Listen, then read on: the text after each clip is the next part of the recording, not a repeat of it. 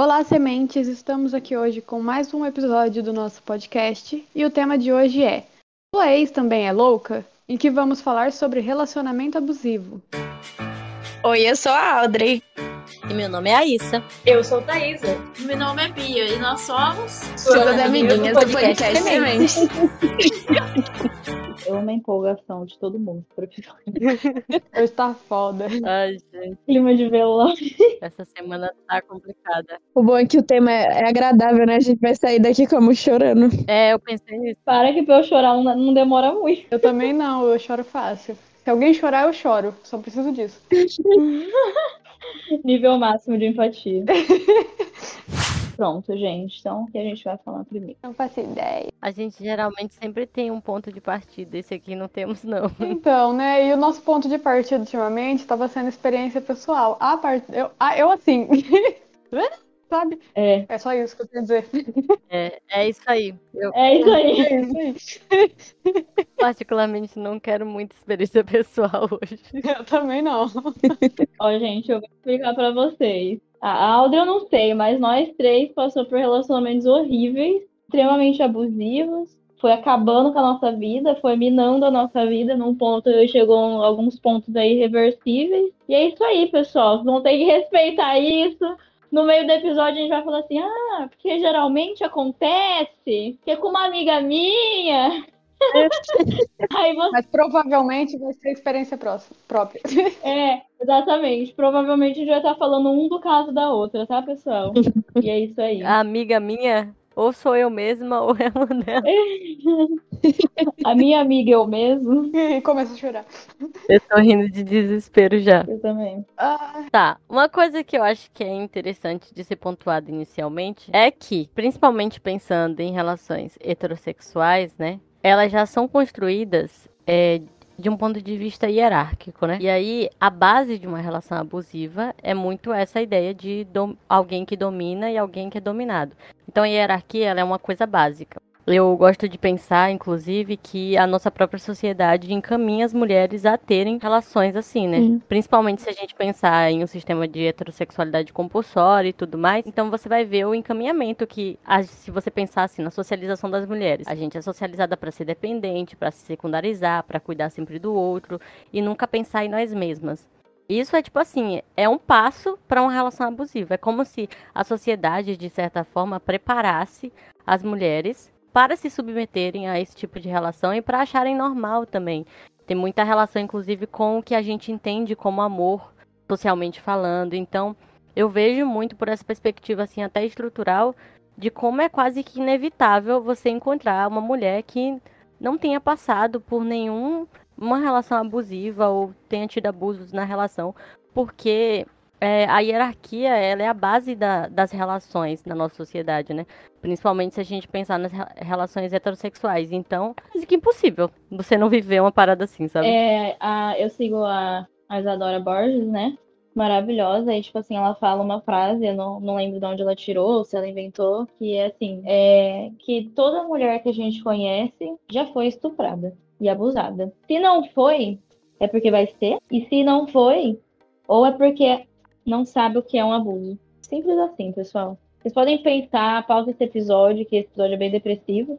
Pode pensar, chegar na sua cabeça aí e pensa em uma mulher que você viu que não sofreu abuso de homem. Não aparece nenhuma. É, e se essa mulher, tipo assim, é, pode ser que, sei lá, ela realmente não tenha, não foi uma coisa de não identificar e tal, ela é perseguida com a ideia de que em algum momento ela vai ser. Então ainda existe esse ponto. sim. É, pensando a partir disso, como a Issa disse, se a mulher não foi é, estuprada, como a Bia disse, a gente presume que outras formas de abuso ela sofreu, seja assédio na rua, seja como for. A gente não passa livre de nenhuma forma de abuso, é incrível. É, eu vi, eu tava lendo hoje e eu vi uma mulher falando que todas nós somos sobreviventes de alguma forma de abuso. Porque Exatamente. porque não há mulher no mundo que não tenha sido abusada de alguma forma. E aí Se a gente for entrar, existem várias formas de ser abusada, e se você avaliar um pouquinho a sua vida ou a vida daquela sua amiga, você vai ver que vocês sim passaram em algum momento por isso. Seja num relacionamento, ou seja em qualquer outra relação com o homem que você tenha tido. E outra, a gente é socializada pra amar o nosso estuprador. Ponto final. Tipo, tá cheio de pesquisa aí, qualquer pesquisa na internet, todo mundo fica falando, ai, eu tenho medo de andar sozinha na rua, pra, tenho medo de ser estuprada. Sendo que onde mais se estupra mulheres não é na rua, é dentro de casa. São membros da família. São os companheiros que vivem juntos todos os dias. Exatamente. Então, assim, isso é extremamente pesado, porque numa sociedade que a gente é socializado para o abuso, desde criança, seja por meio de mídias, por causa da, dos contos de fada, seja por meio de religião, porque os contos de fada reforçam isso, né? Você vai encontrar o seu príncipe e blá blá blá, vão ser felizes para sempre. Ou seja por meio da, da religião, por causa que a gente sempre ouve o amor é paciente, o amor tudo supera, blá blá blá. Tem até aquele trecho lá que eu esqueço sempre, enfim, é, que fala sobre isso, né? Inclusive, se quiserem, se quiser falar, Thaís, né? Citar o trecho, porque, tipo assim, explica bastante coisa, porque assim. Que trecho? Contou o trecho, eu não sei que trecho que é. O trecho da, o trecho da Bíblia, gente. O trecho da Bíblia. Porra. Da Bíblia? Você acha que eu sei um trecho da Bíblia, mulher? Mal, mal Ai, sei o Salmo gente. A 23. Bia, a Bia só jogou. Quem sabe aí fala. Esse trecho aí, ó. Vai, fala o trecho aí. Que trecho, mano? Aquele trecho. E ela jogou pra isso. Ó, achei. Achei. Ó, o amor é paciente, o amor é bondoso. Blá, blá, blá, blá, blá. Tudo sofre, tudo crê, tudo espera, tudo suporta. Blá, blá, blá, blá. Blá, blá, blá, Quem blá. confundiu a Bia com pastora nesse momento? Não se ira facilmente. Aleluia. Não guarda rancor. Eu tô me sentindo em uma Enfim. missa online. Amém. Amém. Glória a Deus, Jesus Cristo. Agora a gente vai pra homilia. Em nome do Pai, do Filho e do Espírito Santo. Vou Amém. começar. Amém. Ai, não. E o primeiro emoji é aquele, aquelas mãos rezando. Vai ter prêmio? Não sabemos. Vai ter que ter. Nem que seja um print da gente. Um print, me- hoje o prêmio é o print das minhas roupas sendo dobradas, que é isso que eu estou fazendo. É, eu eu vou gravar um vídeo da, da Bia indo pra lá e pra Da cá. Bia- Dobrando a roupa. Para, olha pra câmera, faz a pausa empática. É, pessoal, vocês ficam aí. Ah, eu queria tanto ler um livro feminista. Eu queria tanto estudar feminismo, mas eu não tenho tempo. Olha pra porra do meu quarto. Eu tô gravando podcast em pé. Coitada, velho. Enfim, tudo bem. Mas, tipo assim, ó, voltando ao texto. Olha como a gente é socializada pra, tipo, suportar tudo o abuso. O amor tudo suporta. O amor é incondicional. Quem já ouviu isso? Que o amor é sempre incondicional. Eu vou te amar incondicionalmente. Ai, não sei o quê. Gente, não é incondicional. Justamente, se você amar uma pessoa, você vai ter condições pra amar aquela pessoa. Isso mostra que você ama mais ainda aquela pessoa. E não menos. Porque você ama os limites e sabe respeitar, entendeu? E a gente não é socializada pra isso. A gente é socializada pra tudo suporta. E não me venham agora falar, ah, é pros dois. É, gente. É pros dois. Patriarcado também oprime homem. Vai, vamos nessa. É isso, e que eu ia falar que tem esse ponto, que essa ideia do amor de tudo suporta é tipo assim, as mulheres tudo suportam, né? Exato. Porque os homens, a primeiro momento que você engorda, eles vão pra lá. O primeiro momento em que você faz uma coisa que não agrada, eles tipo, tchau, tchau. Você tá em constante, é o que a gente sempre fala. Mulheres estão em constante julgamento, né? A qualquer momento você perde aquilo que parece que você tem ou conquistou ou enfim, qualquer relação que você tenha, ela vai embora com qualquer mudança que muitas vezes você nem tem controle. Mas os homens, eles vão ser sempre amados porque as mulheres são ensinadas a suportarem tudo, né? O amor tudo suporta. Sim. É, aquele podcast Não Inviabilize, a gente comenta sobre tal, porque tem umas histórias muito loucas. Tipo, a mulher cortou o cabelo, o cara terminou na- o casamento com ela. Porque ela cortou o cabelo do jeito que ele não queria. Ou sei lá, a mulher tava com câncer, o cara tava metendo chifre.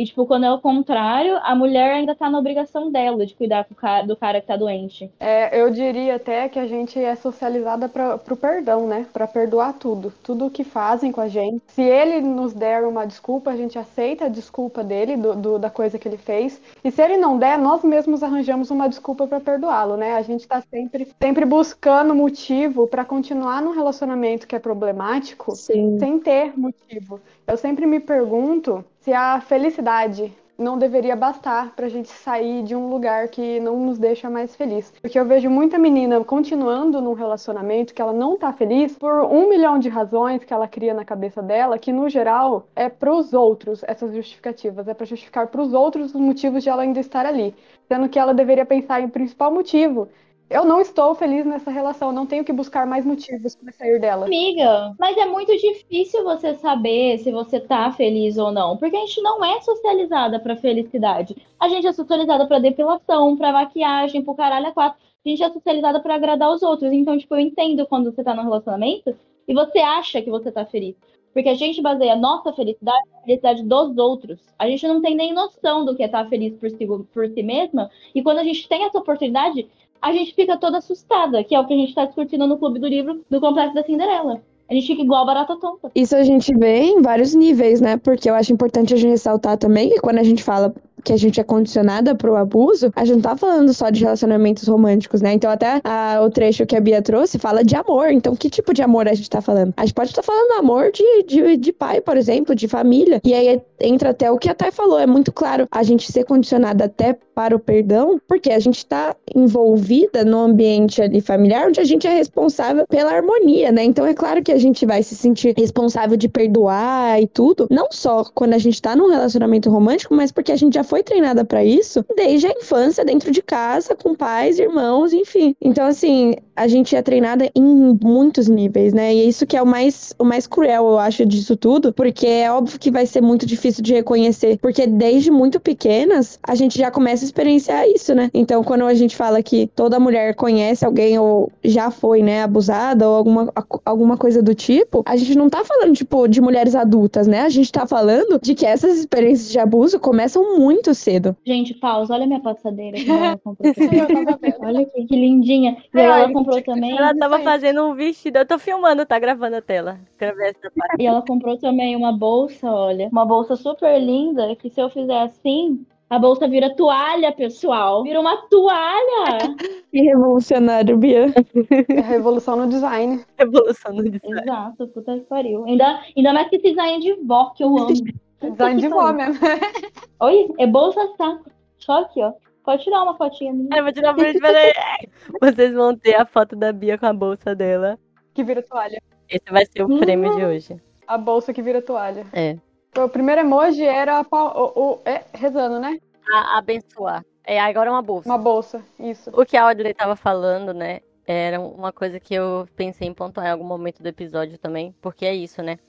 A noção que a gente tem do, do amor, geralmente, também, além de todas essas influências do conto de fada, e enfim, toda a questão cultural, tem também uma questão das relações familiares, né?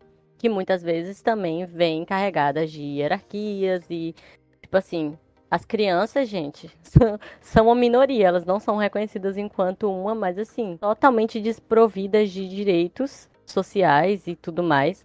E assim, a maneira como a gente é tratada, principalmente as meninas, desde criança você aprende que você tem que se silenciar, que os seus limites eles não importam, que, enfim, toda essa coisa, que vem muito também da família, para além de toda essa questão do amor romântico, o amor no sentido cultural mesmo, das relações até familiares, eles são é, baseados numa noção hierárquica, numa noção muito abusiva. Então, isso, de certa forma, também influencia na maneira como a gente vai se relacionar amorosamente no futuro, quando a gente iniciar isso aí, né? Na nossa vida. Então, acaba que é muito difícil para a gente discernir o que seria um amor saudável, uma pessoa que realmente lhe respeita ou não, porque o tempo inteiro a gente passa, tipo, a vida sendo ensinada que o natural é fica lá, é não ser respeitada, é sempre ter, tipo, ter que se secundarizar e cuidar dos outros. Os outros sempre estão à frente da gente. A gente é ensinada isso, naturaliza isso. Enfim, a, a, ao ponto de quando a gente chega em um nível de relação em que a gente encontra isso, né?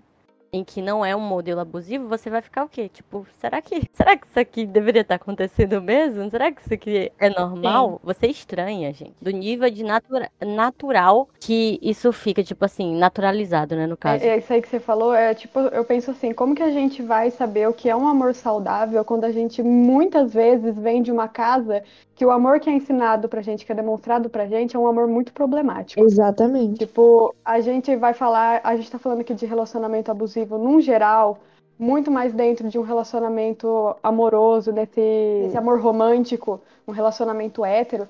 Mas muitas das coisas que a gente vai falar aqui também se estendem para outros tipos de relacionamento abusivo, que é importante a gente lembrar que existem outras formas de relação, relacionamento abusivo que não só a relação amorosa. Muitas vezes a gente vem de uma família que constrói um relacionamento abusivo dentro do núcleo familiar. Podemos ter relações de amizades abusivas, que quem já ouviu o episódio da rivalidade feminina sabe que a gente contou histórias de, de relacionamentos abusivos entre amizades. E aí, por mais que a gente vá focar muito mais aqui, pelo menos eu, nessa questão do amor romântico, é, muitas das coisas que a gente vai falar aqui também podem se abranger para os outros tipos. A gente também pode pensar nessas outras questões. Sim, agora eu vou jogar a merda no ventilador. Foda-se, deu aí já a pauta do episódio. o negócio é o seguinte: a gente gosta, a sociedade, né, de romantizar o abuso contra as mulheres. E toda hora. Então, no Instagram, no TikTok, qualquer rede social que a gente entra, a gente vê o abuso, a violência sendo romantizado, além de norma normalizado. Por exemplo, a gente vê, ai, borboletas no estômago. Ai, como eu fico nervosa. Ai, não sei o quê. Gente, vai pra terapia. Tipo, se for um amor tranquilo, não é pra você ficar com a porra da borboleta no estômago, entendeu? Isso daí é nervosismo. Enfim, isso daí é preocupação. Isso é seu corpo te avisando. A gente vê por exemplo, é, muita coisa, e agora eu vou jogar a merda na, no parte do feminismo liberal e foda-se que é ficar falando, tipo assim, ah, ela pode ser o que ela quiser. Ai, mas se tiver tudo bem entre os dois, então tá tudo bem. Gente, puta que pariu, a gente ainda comentou no grupo esses dias sobre um vídeo de uma menina que saiu no TikTok, tipo, ela era adolescente, sei lá, parecia ter, sei lá, seus 15, 16 anos, e tava falando sobre quando, como ela foi parar no hospital, porque durante o sexo, o namorado dela enforcou ela até ela desmaiar. Tipo assim, em todas as instâncias o abuso tá normalizado. Em todas, seja na instância da música, na instância do vídeo, em todas as instâncias audiovisuais, o abuso tá normalizado. Ai, porque eu vou ficar com aquela menina, então eu preciso dar tapa na bunda dela. Ai, porque eu vou ficar com aquela menina, eu preciso enforcar ela. Ai, porque eu vou ficar com aquela menina, eu preciso dar um, um, sei lá, um tapa na cara dela. Qualquer coisa assim. Nossa, esse negócio de enforcar e não sei o que, eu vejo muito. Aparece muito no meu TikTok. É, as próprias meninas colocando, tipo assim, ah, eu adoro quando ele faz, que ele me enforca, não sei como, que ele bate na minha bunda e deixa a marca. E, gente, isso é violência. Sim. Isso é agressão. E é totalmente romantizado. E elas colocam como se fosse a coisa mais prazerosa do mundo. Inclusive, isso evidencia um nível de pornografia, né? A influência da pornografia. É, exato, é totalmente baseado na pornografia.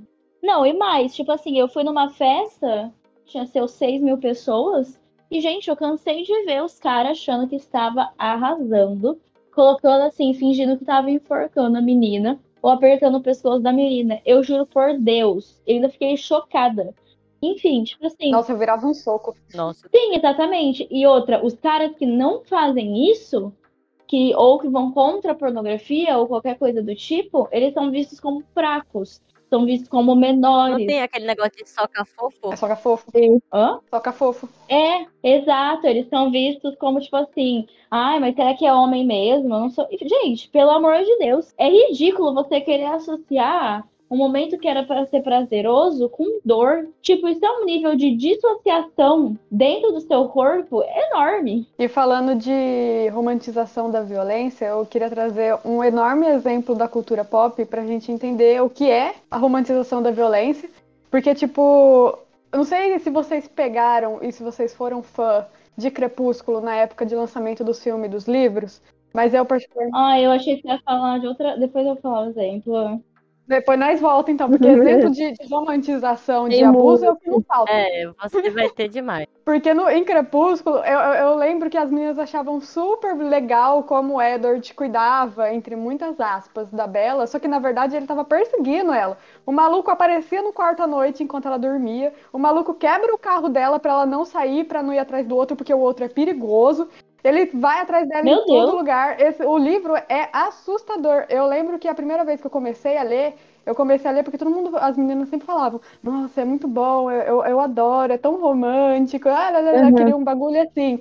E aí eu comecei a ler e eu parei, porque eu não entendia como alguém podia achar aquilo romântico, porque era assustador. Se um cara aparece no meu quarto à noite enquanto eu durmo, gente, eu tiro ele de dentro do meu quarto a paulada, pelo amor de Deus. Isso não é romantismo, isso é loucura, é maluquice. Não é romântico um cara simplesmente quebrar o seu carro para que você não saia de casa. É beira a psicopatia. Nossa, eu nunca, eu não, eu, eu nunca tinha ouvido falar de, tipo assim, eu sabia, eu peguei essa época do Crepúsculo e tal, mas eu sempre odiei. Eu também. É, mas assim, eu não sabia da história, eu não tinha noção que acontecia essas coisas, gente. Também Eu não. chocada. Mas é daí pra pior, viu? Eu só assisti o primeiro e o Eu último. também. Mas eh, não, não me assombra, porque depois eu descobri que aquele lá, o 50 Tons, que é horrível também, era uma fanfic de Crepúsculo. Qual? 50 Tons 50 de tons de Cinza. cinza é uma Era uma fanfic. fanfic de Crepúsculo. E 365 dias é uma fanfic de 50 tons, você tá ligado, né? É, essas daí, esses daí eu Então, vi. aí, entendeu? É é a. a... É fanfic da fanfic. É horrível, vez assim. pior. É, e 365, outro exemplo claro de romantização do abuso, porque o, livro, o filme é literalmente abuso e- em todo o momento, do começo ao fim. E, e muita gente acha incrível, queria ter uma relação como aquela, porque ele é um homem bonito. É, é literalmente só por isso. Eu acho muito interessante como na cultura pop, quando eles vão representar de forma romantizada relacionamentos abusivos, eles colocam o cara que é atraente num geral, para a grande maioria, para que aquilo seja mais facilmente aceito. Mas se fosse um cara que é considerado feio, ou um cara mais velho, um senhor de idade, se a gente substitui a figura do cara atraente por um cara mais velho, por exemplo, imediatamente aquilo fica problemático e doentio. Mas eles colocam um cara bonitinho para que a gente olhe e queira aquilo. É, isso é bem Sim. proposital. Inclusive, eu já vi uma discussão sobre isso, só que atrelado a questões de, tipo, assassinos em série, etc, né? Que matam um monte de mulher. Aham. E aí, geralmente, quando fazem adaptações e filmes sobre o que o cara fazia, colocam um cara super gostosão lá. E, tipo assim, gente, você associa o desejo, né, das mulheres, assim, socialmente falando, que é, tipo assim, o ideal de homem que se quer fisicamente falando, e, tipo assim, é impossível. Tipo assim, as mulheres, elas desejam um, um tipo de homem, né, que foi construído socialmente. Aí você vai lá e pega esse modelo de homem e coloca lá fazendo coisas horríveis. É óbvio que as pessoas inconscientemente vão começar a desejar esse tipo de atitude nos homens à sua volta. Porque, tipo assim, existe uma confusão aí, né, do desejo físico com a questão de personalidade, etc. Porque se você parar pra pensar, os, os personagens que são vilões, vilãos, vilões? É vilões, né? os personagens que são vilões em desenho, se você pensar assim e tal, geralmente são pessoas que são tidas como feias. E pe- personagens que são mocinhos, eles são, tipo, o ideal de beleza né, daquele gênero específico. Então, tipo, se você coloca uma pessoa super bonita fazendo uma coisa que deveria ser entendida enquanto uma violência, enquanto um abuso, enquanto uma coisa indesejada, não tem como as pessoas associarem porque elas aprenderam que aquilo que é bonito Sim. é aquilo que eu desejo, aquilo que é feio é aquilo que eu reprimo.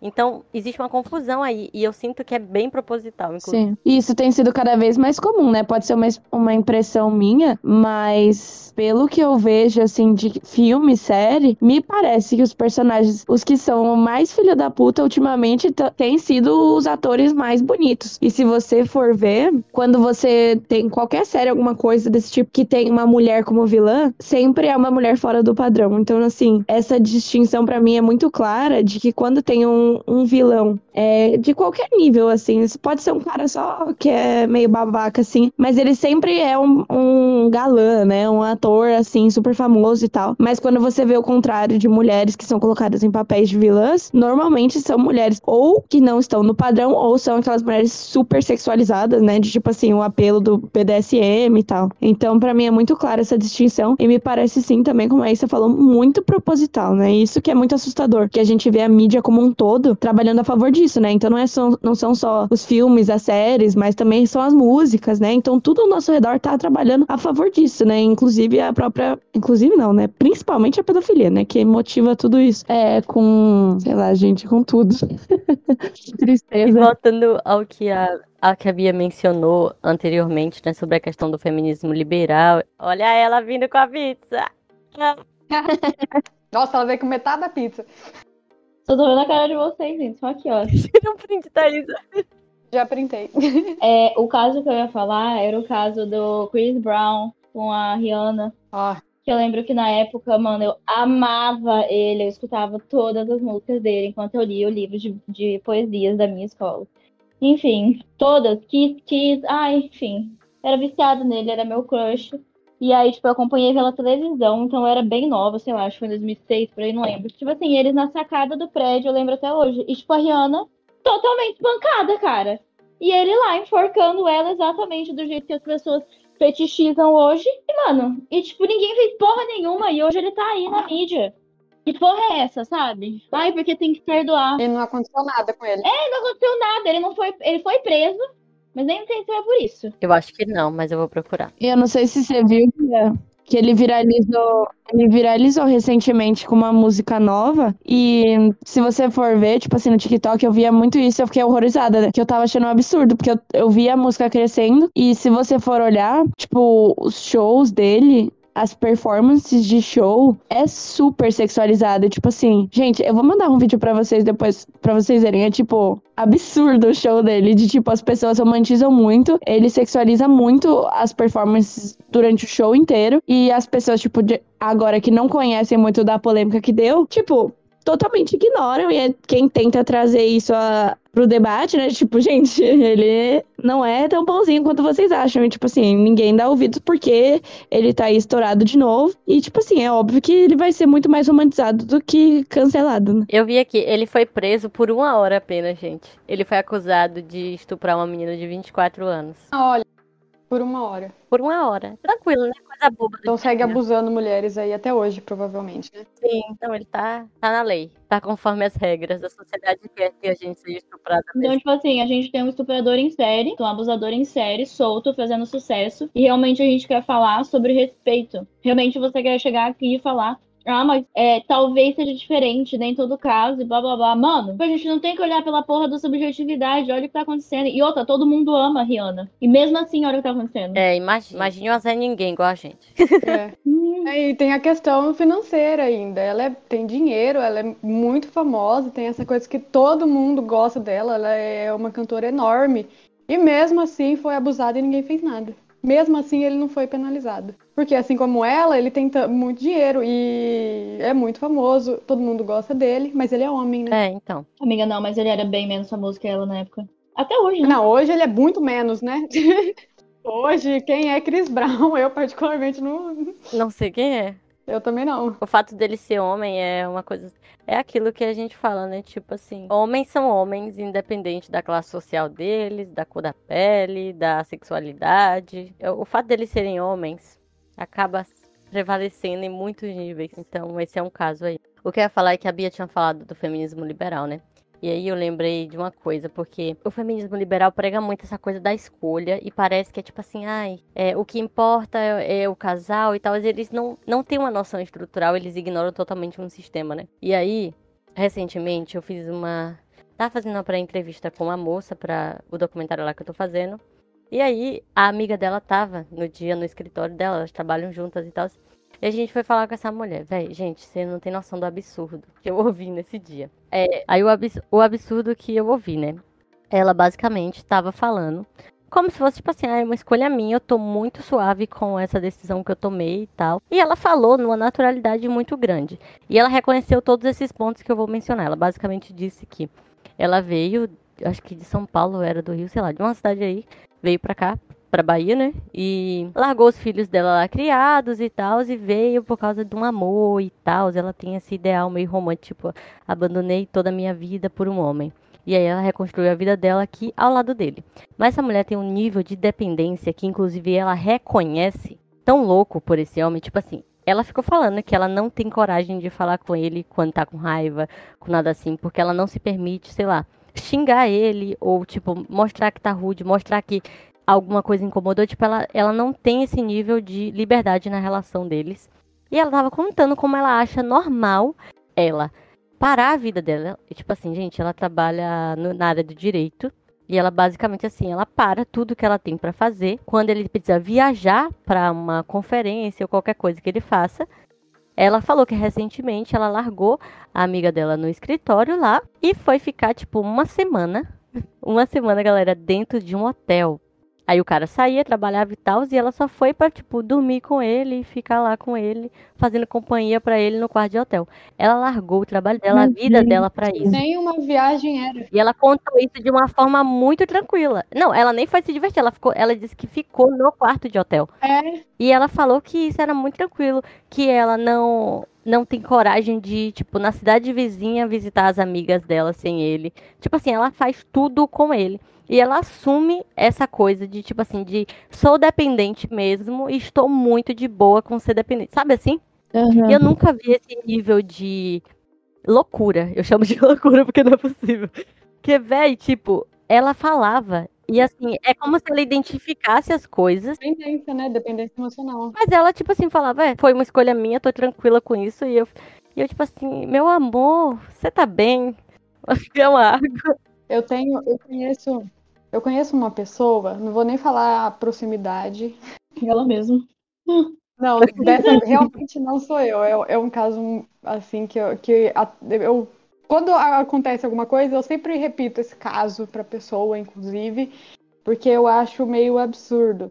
Conheço uma, uma mulher que ela sempre teve, tipo, é, essa questão que a Bia falou no começo, de cortar o cabelo e perder o namorado, que é uns casos absurdos que a gente acha que é um absurdo, mas eu vi recentemente quase isso e muito de perto. É uma pessoa, mulher que eu conheço, ela sempre teve essa coisa de alisar o cabelo a vida inteira, de ter cabelão comprido, bem naquele estereótipo. Enfim, aí essa mulher, ela em um dado momento da vida dela decidiu parar de alisar o cabelo dela porque ela queria passar pela transição capilar, toda essa questão, porque ela tinha um problema com o cabelo dela, assim como a maioria das mulheres de cabelo cacheado tem. E ela passou pela transição. Quando ela começou a passar pela transição, a primeira coisa que o namorado dela disse é que ela ficava melhor com o cabelo de antes, né? Porque ela era mais feminina daquele jeito. Ah, clássico. Nesse, é, nesse momento eu já tentei para ela como isso era problemático e ela, ai, mas eu vou fazer do mesmo jeito, não é como se ele falasse fosse mudar o que eu vou fazer.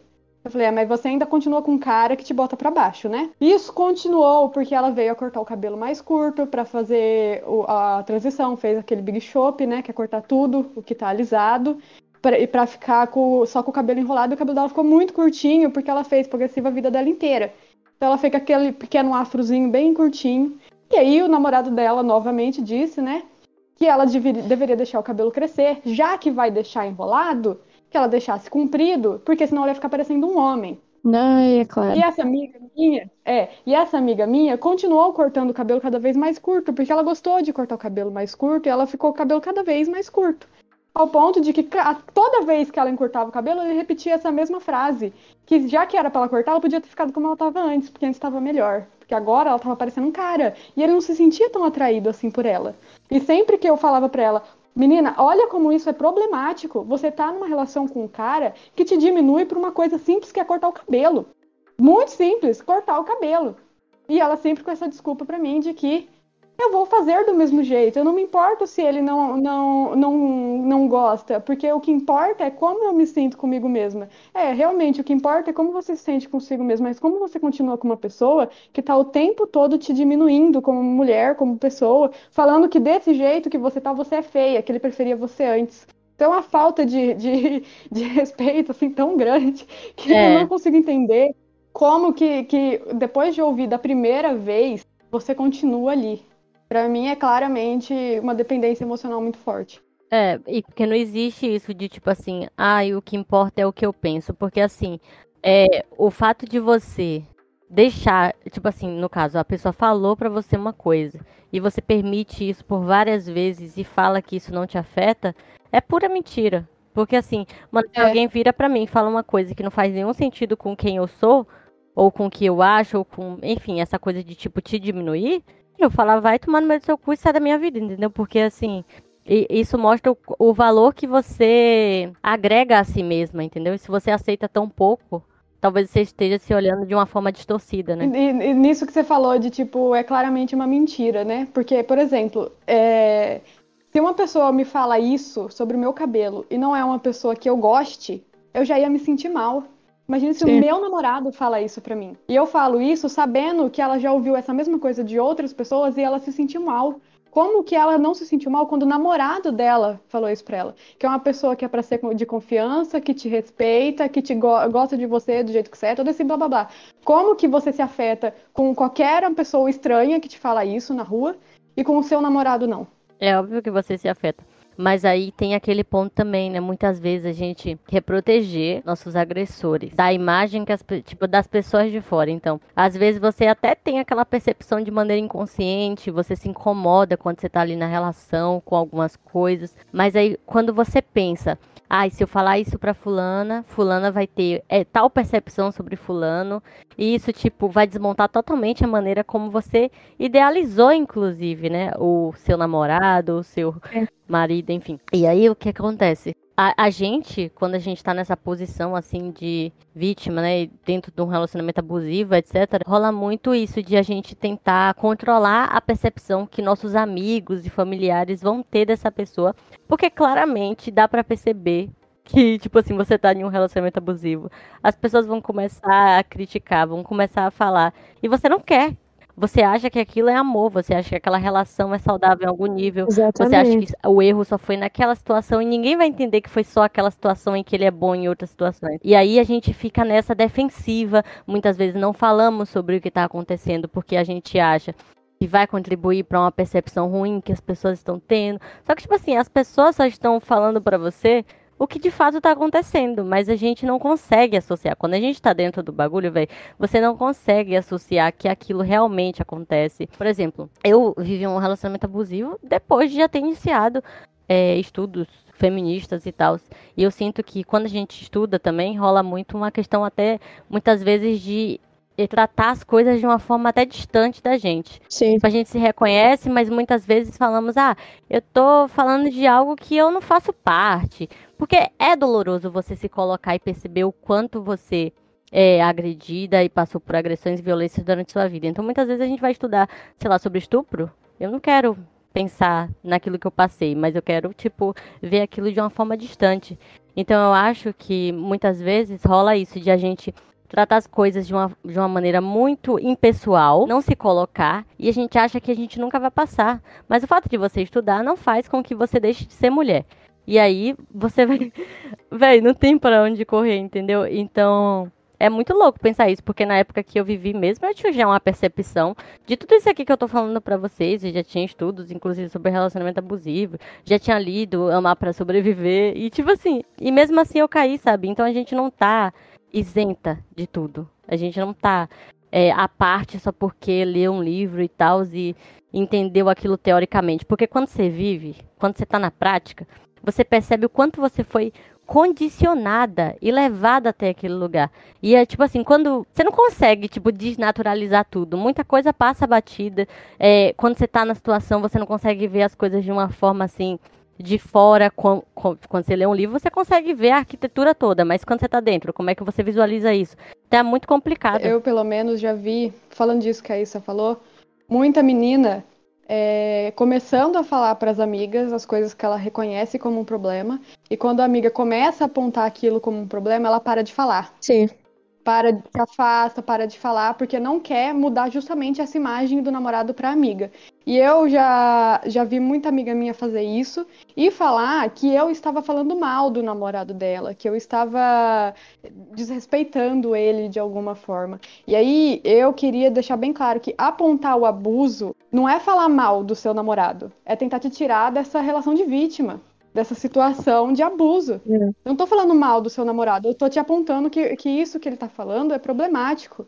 Acho que é importante muito essa questão é, para quem é a pessoa que ouve as histórias da amiga, de ter a paciência de continuar repetindo, mesmo com, com, o distanciamento dela, porque é igual a isso falou, muitas vezes a gente não se percebe nisso. Sim. E quando a pessoa aponta pra gente que a gente tá ali, é doloroso, é doloroso a gente se perceber dentro do abuso. E eu ia falar, antes da Audrey falar, que, tipo assim, só tem dois jeitos de você sair de um relacionamento abusivo. Ou com muito trauma ou dentro de um caixão. É isso. Não tem outro jeito. O que eu ia falar era puxando o que a Thay tinha falado no começo, que a gente não pode esquecer que muito disso também é aquilo do perdão, né? Então a gente é condicionada para associar, né, o amor com perdão. Então, por mais que a gente tenha consciência de que aquilo foi uma atitude desrespeitosa, por exemplo, a gente foi treinada para concluir que, poxa, você perdoar, você tá provando o seu amor, né? Então, assim, a gente acaba relevando muitas coisas que a gente não relevaria normalmente se a gente já não tivesse num, num ciclo de abuso, né? Então, isso que é muito, é muito importante a gente trazer, porque você passa a perdoar esse tipo de coisa, por mais que você tenha consciência, quando você já tá imersa nessa, nessa bolha do abuso, né? Então,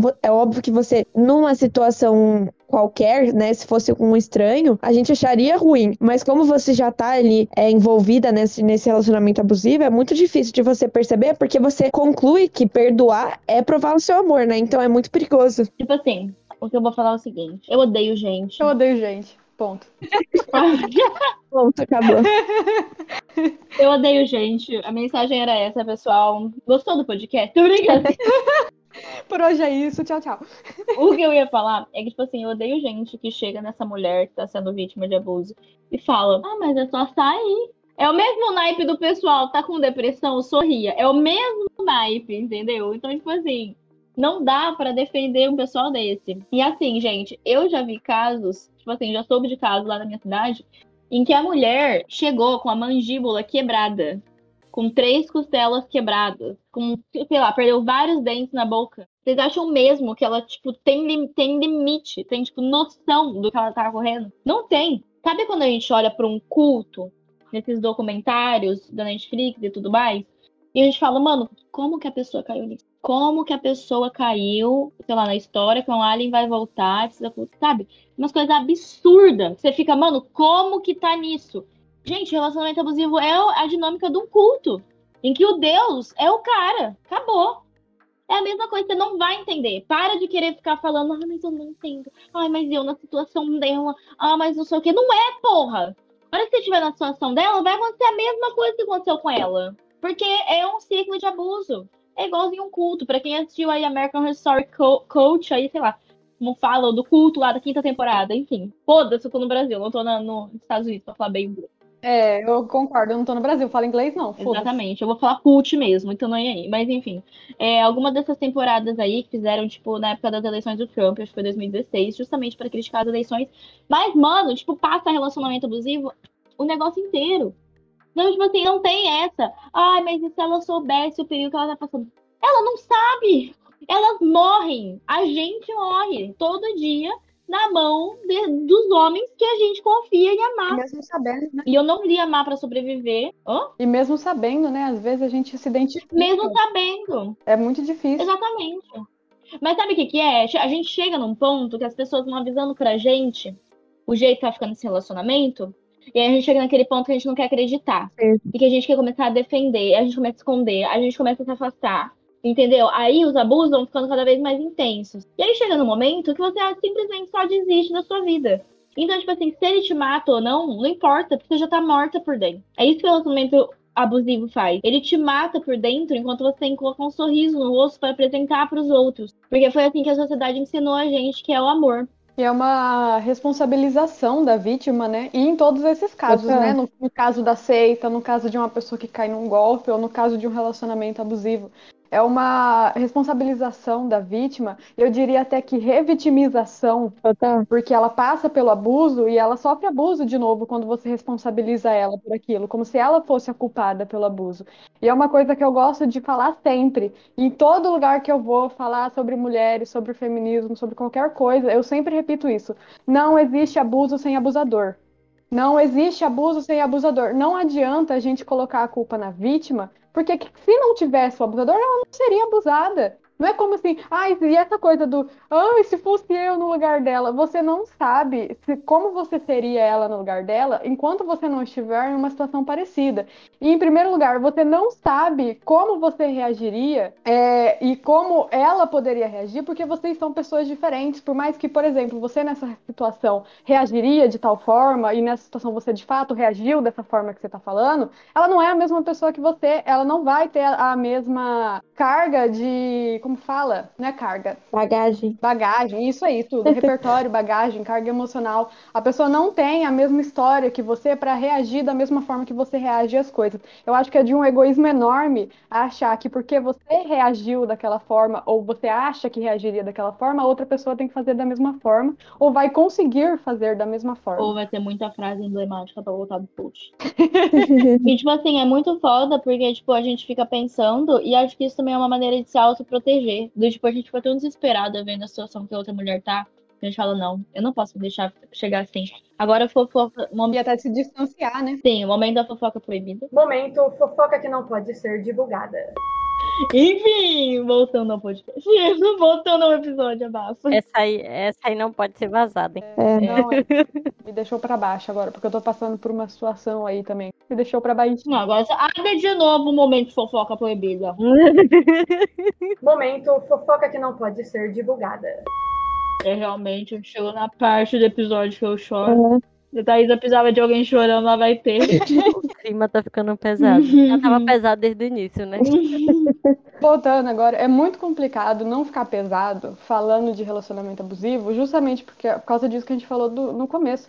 Toda mulher que a gente conhece já foi abusada de alguma forma. Nós mesmos já fomos abusadas de alguma forma. Nossas mães foram ou são. Como que a gente não vai ficar com esse tema de uma forma pesada? Como a gente não fica triste com um tema desse, sabendo que pessoas que a gente gosta, que a gente ama, ainda estão passando por um relacionamento abusivo, ainda estão sendo abusadas e a gente tá vendo isso e a gente não pode fazer nada, não tem como não ficar pesado. Quantas mulheres a gente conhece que, tipo, dentro do nosso convívio familiar, sendo parente ou não, que a gente sabe muito bem que elas são estupradas todas as noites pelos parceiros delas, porque a gente sabe muito bem que as gerações mais antigas, elas não são, até nossa, né? A gente não é ensinada a ter prazer no sexo, e sim ensinada que a gente tem que dar prazer pro cara, independente do que a gente quiser. Então, quando a gente tá dentro de um namoro, quando a gente tá dentro de um casamento, parece que se esvai essa ideia de que existe estupro e de que existe abuso. E, tipo assim, mano, tá cheio. É só olhar no seu redor. A gente sabe muito bem o jeito que é o papo dos caras.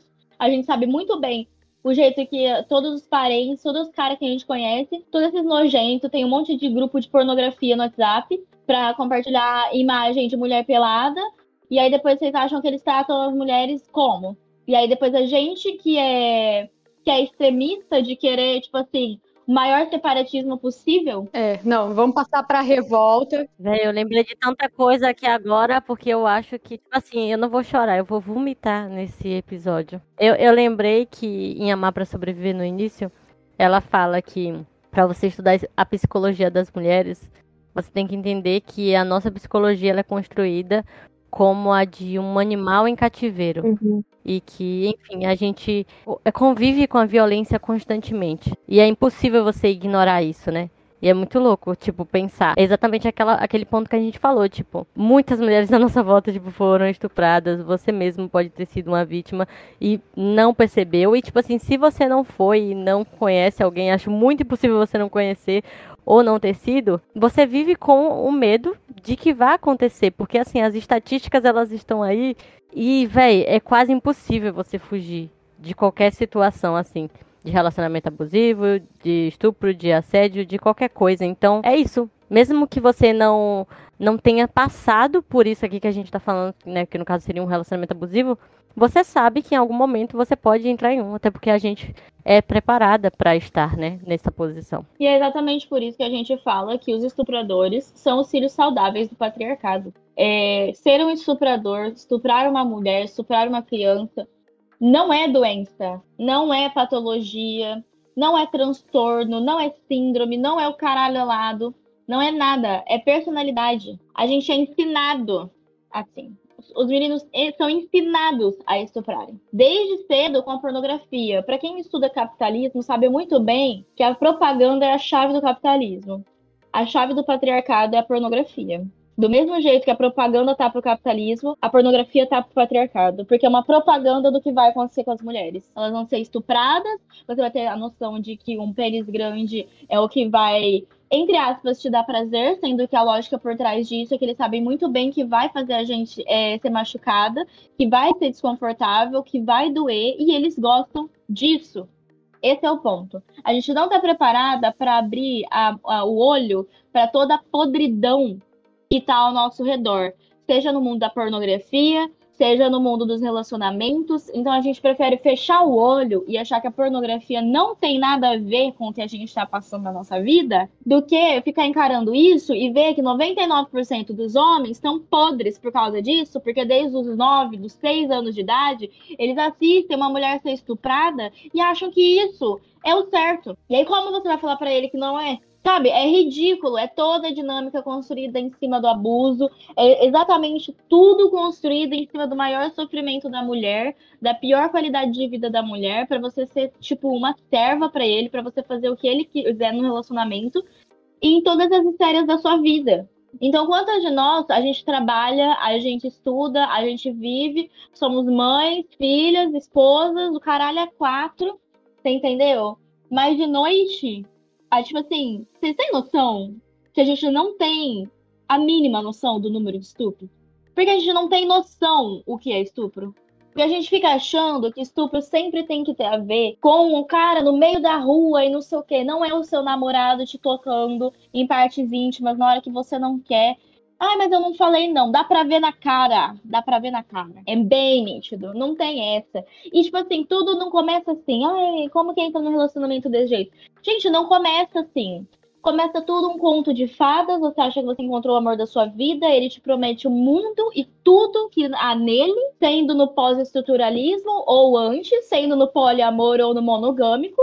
Dá pra fazer nos dois. Sim. Tá? Tem várias modalidades aí de relacionamento abusivo. Ele te promete o mundo, você topa, mesmo sem estar tá meio assim com o pé atrás, você chama esse seu pé atrás, a intuição, você chama de loucura. Começa o gaslight do caralho. Do nada você vai ver, vocês estão no meio da rua, você não quer dar a mão para ele, ele vai apertar a sua mão até ficar roxa, vai te beliscar até você ficar roxa, e você vai falar: Não, foi sem querer, foi só um beliscão, não sei o que, não tem nada a ver. Do nada. E depois, logo depois, vem o quê? O love bombing, ou bombardeamento de amor. Que aí você fica toda confusa sem entender o que tá acontecendo. Porque se esse cara acabou de deixar uma marca em você, e mesmo que não deixe marca física, a marca psicológica é para sempre. A marca física cura. A psicológica é muito difícil. É muito difícil. Mesmo que não seja física, a marca que ele deixa em você logo depois você esquece por causa desse negócio, do mecanismo de recompensa de dopamina no nosso cérebro. É simples assim, a gente fica viciada. E eles sabem disso, entendeu? E a gente fica viciada no mínimo. E aí logo depois você vê, já progrediu para um tapa, para um empurrão, para um puxão de cabelo. Logo depois, sei lá, é, é, um sexo extremamente violento, você tá com uma ferida no colo de útero, e aí você tem que ouvir do seu ginecologista que é normal em adolescentes ter ferida no colo de útero, que estão iniciando a fase de relacionamento. Não é. É sinal de abuso, é sinal de violência. Como que seu útero vai ficar em carne viva e as pessoas vão falar para você que é normal? É estupro, cara. É simplesmente estupro. Ah, mas não teve a ver com a minha genitália. Se ele relou na tua teta, Acabou. Tipo assim, não tem essa. Vocês estão no cinema, o cara é tarado por teta, fica tentando pegar na porra do seu mamilo. Você falou que você só quer ter uma noite pra assistir a merda do filme. Vocês têm o quê? Adolescente? Como você vai falar não, sendo que a criança e adolescente nem é visto como gente? E eles são, né? A gente não é. Ponto final. E aí ele continua, você chora, e aí? Depois fala o quê? Que não viu que você tava chorando, não percebeu que você não queria. Sabe? Pau no cu deles. Para de ter dó de homem. Sabe? É, isso aí é loucura, mano. Achar que eles não sabem o que eles estão fazendo, que eles não têm noção. Eles não fazem isso com quem é de mais poder que eles. Entenda isso, gente, de uma vez por todas. Tipo assim, se vocês não pegarem o rumo da sua vida por si mesmo e levantarem por si mesmo, ninguém vai fazer isso por vocês. Vocês vão acabar morta. E aqui vem de três meninas que eu tenho certeza que chegaram aí na beira ou perto. Sim. Então, tipo assim, não é à toa que a gente também virou feminista. Obviamente, não é por mérito deles.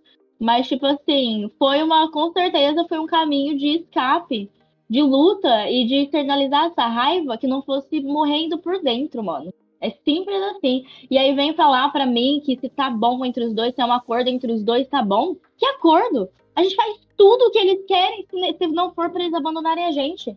Não existe acordo, isso é cativeiro, cara. Exatamente. E é aquilo, né? Fala-se muito de, de acordo, de ah, se, se eles concordam, tá tudo bem, tipo, naturalizando, né, a violência mesmo. Mas, gente, sexo coagido, por exemplo, também configura estupro. Como que isso é um acordo? Aí a pessoa fala, ah, porque é só consentimento que caracteriza. Porra nenhuma, gente, pelo amor de Deus. E é por isso que a gente não tem como saber as, as estatísticas verdadeiras. Porque como que você vira pra uma mulher e fala que a única coisa que caracteriza estupro é se ela tá lá no meio da rua, aí do nada aparece um estranho. Pô, gente, não é. A, mai a maioria é de gente muito próxima, isso se não for família. E aí, como que você me fala que sexo coagido não é estupro? Gente, é muito difícil. É muito difícil. Inclusive, da gente combater, e eu acho que é por isso que é um tópico tão triste da gente falar, porque é muito muito demorado para você perceber que você tá numa situação dessa, né? Porque uma vez que você vai relevando esse tipo de coisa, como a gente falou, esses pequenos detalhes, né, de vai perdoando algumas ofensas, alguns desrespeitos, quando você chega numa situação que é realmente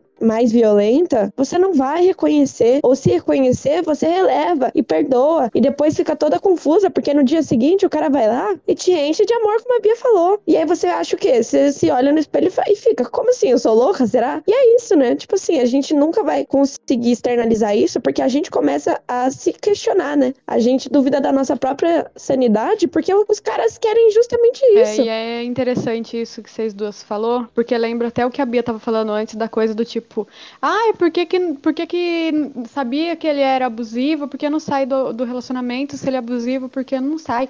É, no início, esses caras, eles são incríveis, eles são maravilhosos, eles mostram o melhor do mundo, que não é o que eles são de verdade. É, e aos poucos eles vão se revelando. Convenhamos, gente, ninguém vai entrar no relacionamento se ela levar um tapa na cara no primeiro encontro. As coisas não funcionam desse jeito. As coisas vão escalonando aos poucos. E é interessante porque aí a, Bia trouxe essa questão do, do ciclo do abuso. E o que, que é o ciclo do abuso? É esse círculo que a mulher passa é, quando ela entra num relacionamento abusivo. A, o ciclo do, do abuso ele começa com aquela criação da tensão entre o, o, o, casal, que é quando vai começar o, o, círculo, o ciclo da violência. Começa com ameaças, com xingamentos, é, com limitações, ordens para essa mulher. E aí vamos começar ali então com a violência psicológica. Muitas vezes, ao passar da violência psicológica, outras vezes não, é, no ciclo da violência, você vai passar pelo ato da violência em si, que muitas vezes são agressões físicas, mas podem ser também agressões verbais muito severas, gritos, xingamentos.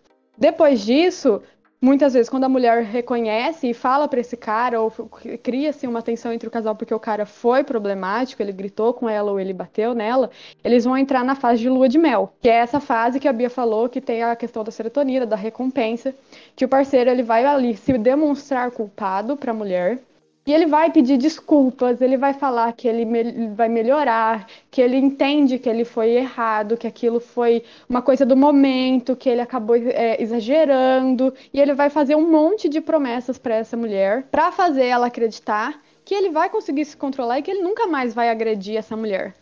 Normalmente, esse cara ele pode utilizar a, os família, a família da, da mulher, os amigos, para convencer ela a continuar nesse ciclo da violência. E aí ele recomeça, ele volta lá no momento da tensão, volta lá com os abusos psicológicos, e ela fica nesse ciclo infinitamente. Passando pelo, pelo momento da tensão, pela violência, aí vem o momento da lua de mel de novo. Então é muito fácil a gente falar, sai desse relacionamento quando a gente não entende essa dinâmica do ciclo da violência, como ele funciona. Porque, né, tem uma recompensa ali em algum momento. Tem a questão da promessa e tem muita manipulação envolvida. Para quem acompanha a gente e tem mais de 15 episódios aí de podcast para vocês ouvir, já viu as diversas fórmulas de manipulação que os caras fazem. Isso no nosso Plantando e Fofocando. E no Plantando e Fofocando, as diversas formas de manipulação que eles fazem estão sempre sendo inovadas. A cada caso novo que a gente lê, a gente descobre uma nova forma desses caras de manipular a gente. Então, assim, ó, vai lá ouvir todos para você reconhecer todas elas e continua ouvindo, porque muitas delas vão continuar vindo, eu tenho certeza, Infelizmente. infelizmente. Vou passar para revolta para não ficar triste, viu, gente? Senão, Não, eu, eu tô tentando mudar pra esse mood. É o porque único eu tô, jeito. assim, numa situação. é. Não, é. Eu peguei o, o, o embalo da Bia, vou passar para revolta para não ficar triste. Ficar irritada. Não consegui transicionar ainda, mas em breve. E é interessante também falar essa coisa da- que a Bia falou do, do relacionamento. é, porque a gente geralmente liga a- o relacionamento abusivo ao relacionamento monogâmico. Mas também existem muitas formas do relacionamento aberto, por exemplo, de ser abusivo. É importante a gente falar que nenhuma forma de relacionamento vai funcionar se uma das partes é pressionada a aceitar alguma coisa ou se submeter ao que ela não quer, só para manter aquele relacionamento firme, para manter o homem do lado dela. E eu acho que a gente viu isso, eu não lembro se foi no Arisco ou Covarde ou de Calva Gay Nazista, que o cara fez a mulher abrir o relacionamento porque ele queria terminar com ela. Sim. E aí ele falou, então vamos abrir o relacionamento. E aí, é, é, foi no Arisco Covarde, né? E aí, ó, uma situação clara de, de abuso dentro de um relacionamento que não é monogâmico e que ela, inclusive, foi forçada a estar naquele lugar para manter aquele relacionamento que ela era dependente emocionalmente dele, com certeza. Muito triste. Só depressão esse episódio. Tô A depressão mal já. E eu diria ainda que em relacionamentos que não são monogâmicos é ainda mais fácil de ter relacionamento abusivo, porque se você. A gente já falou isso em outros episódios, mas o relacionamento aberto ele é muito complicado. Se você não tiver uma linha de comunicação muito estabelecida, é muito fácil de você ter um abuso psicológico em vários níveis. Então, até questão de ciúmes e tal, tipo, é muito complicado você lidar se você não tiver ali um nível de comunicação e maturidade para lidar com as situações que um relacionamento aberto acaba gerando, é muito fácil de virar relacionamento abusivo. Então a gente tem que falar disso também, né? Porque a gente acha que a sociedade pinta uma cena muito específica do que é um relacionamento abusivo, do que é um estupro, do que é isso e aquilo. E o que acontece mais vezes não se fala, né? Que é óbvio que é proposital, porque ajuda a manutenção do sistema, né? Mas a gente precisa falar desse tipo de coisa, porque o que mais acontece é o que mais a gente releva, né? Enquanto sociedade, estruturalmente. Acho que existe muito uma confusão de conceitos até, né? Por exemplo, um grande ponto pra gente não identificar muita coisa é, sei lá, consentimento. As pessoas não sabem o que é consentimento. Sim. A gente não é ensinado sobre o que é consentimento.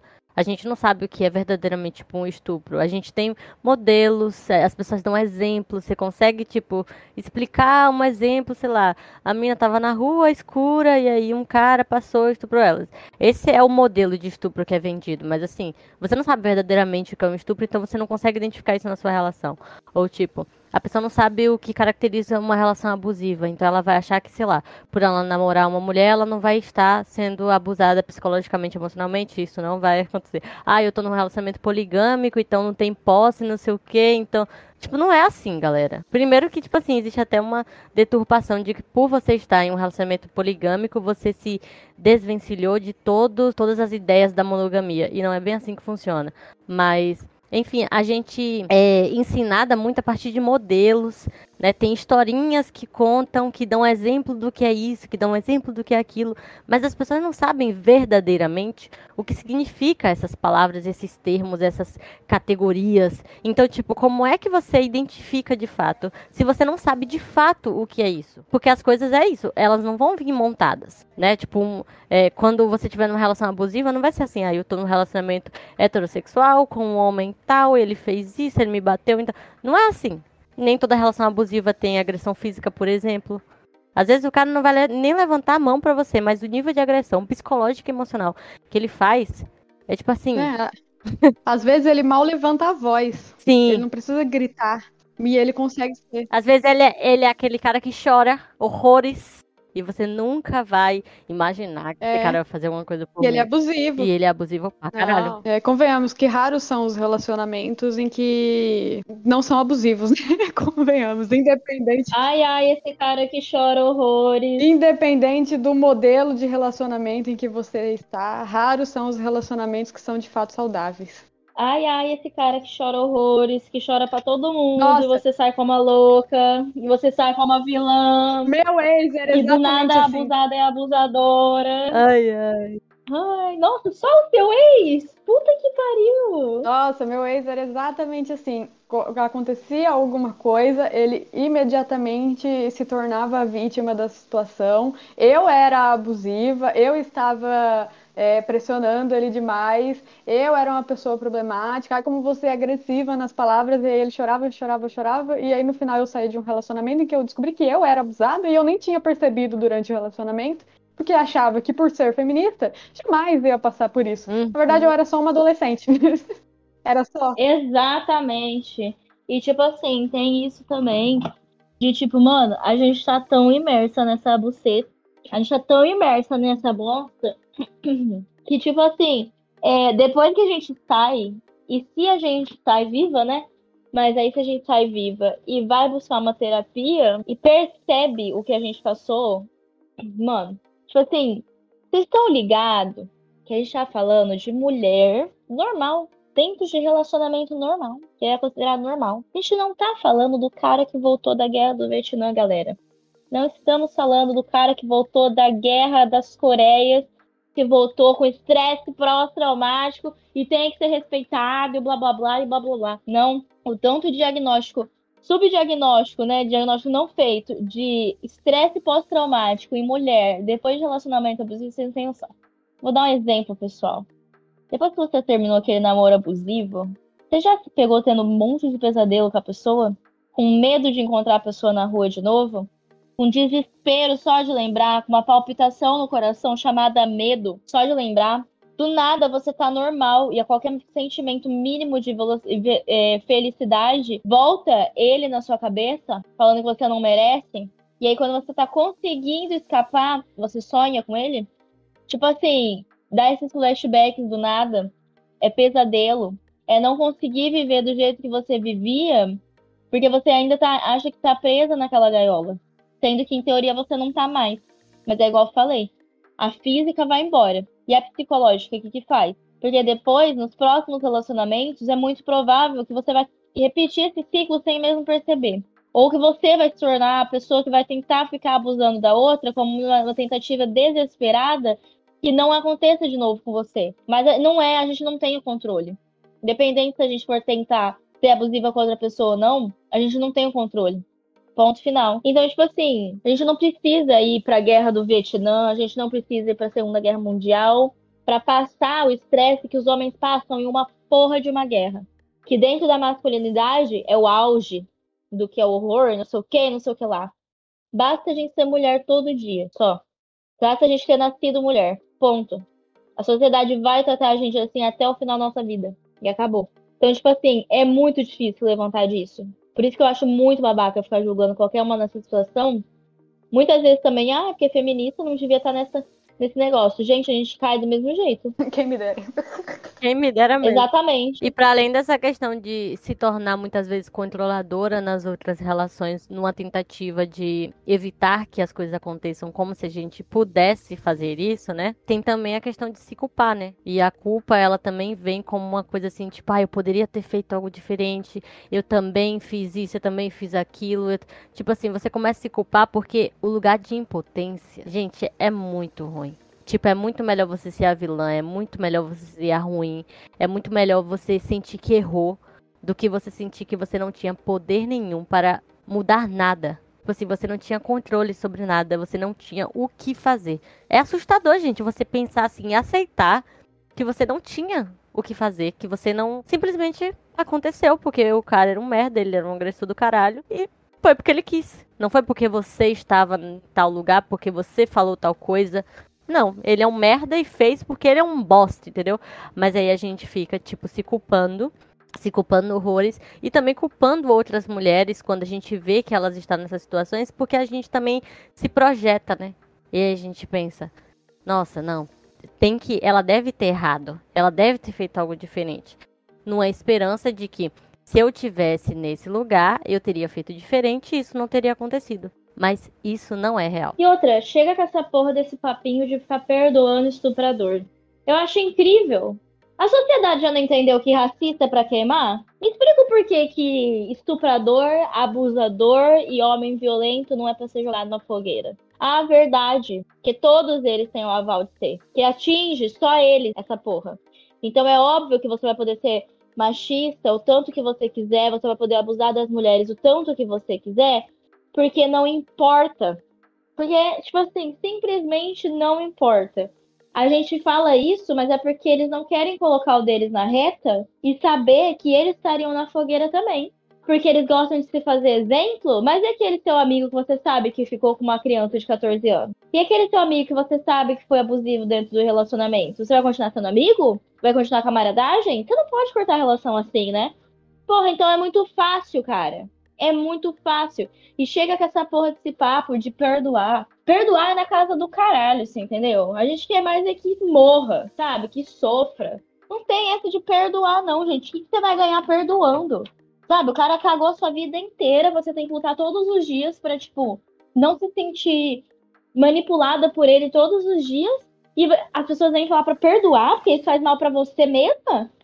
Gente, pelo amor de Deus, passa por cima do carro com ele. Vocês tiveram oportunidade. É eu odeio esse discurso de ai, não vamos ser rancorosa, né, né, né. cai naquela coisa mística do, do jovem místico de energia e os caralho. E eu acho isso um saco. Vou guardar rancor sim, vou odiar sim pelo resto da minha vida. E se amigo meu continuar amigo, eu vou odiar meu amigo também. Não vai mais ser meu amigo, não quero saber. Exato. Não tem essa.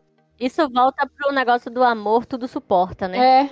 Não, e uma coisa que eu ia falar, eu não sei se vocês já. É, eu, uma coisa que eu vi recentemente, e eu já imaginava até que existia, mas eu não achava que fosse na proporção que eu descobri que é.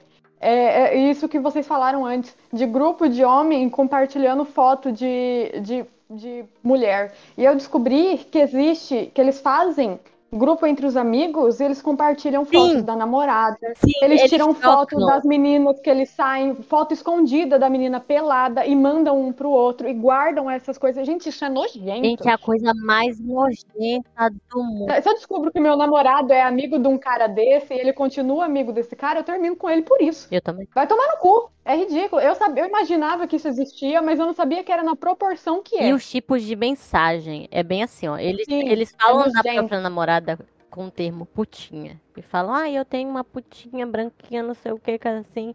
Eu queria uma putinha preta pra. lá, lá." Aí, tipo, eles botam idade, não sei o que, e mandam no grupo. E aí, quem tiver a tal putinha que eles falam, manda foto da esposa, de tudo. E muitas vezes, assim, gente. É uma foto que não foi nem tirada com consentimento no momento, quanto mais o consentimento desse envio. Então, assim, é tanta coisa. Imagina, tipo assim, o seu namorado tira foto sua pelada e você nem sabe Escondido. disso, você nem sabe disso. Escondido. E essas fotos estão sendo divulgadas pra homens que você nem conhece, que você. não- Gente, isso é nojento no nível. Nossa, meu réu primário ia embora, hein? Nossa, meu réu primário ia com Deus. Eu matava, certeza. Não ia ter Ai, eu- coragem de fazer outra coisa senão matar. Nessas horas eu sou super a Valéria Solanas, que ela fala, gente, mata, todo mundo vamos matar tudo. É, não. Foda-se. Vou presa, que se dane. Vou matar o desgraçado. Foda-se. Sério.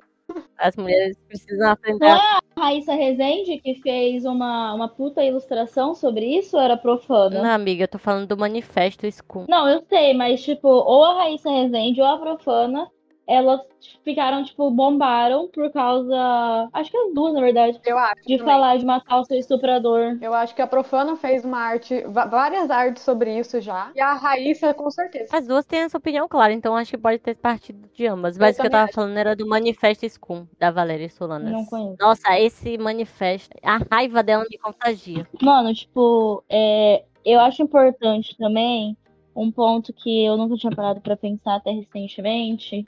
É que muitas vezes, os nossos abusadores, a gente tem vergonha deles. Tipo, a gente tem legitimamente vergonha. E, tipo, a gente, por mais que a gente mostre para todo mundo nas redes sociais, blá blá blá, a gente tem vergonha de falar que tá com eles. E, tipo assim, mano, a gente sabe o que tá acontecendo. Então, assim, e depois a gente é chamada de abusiva por ter vergonha de estar com alguém que é abusador. É tipo um paradoxo horrível que eles fazem com a gente.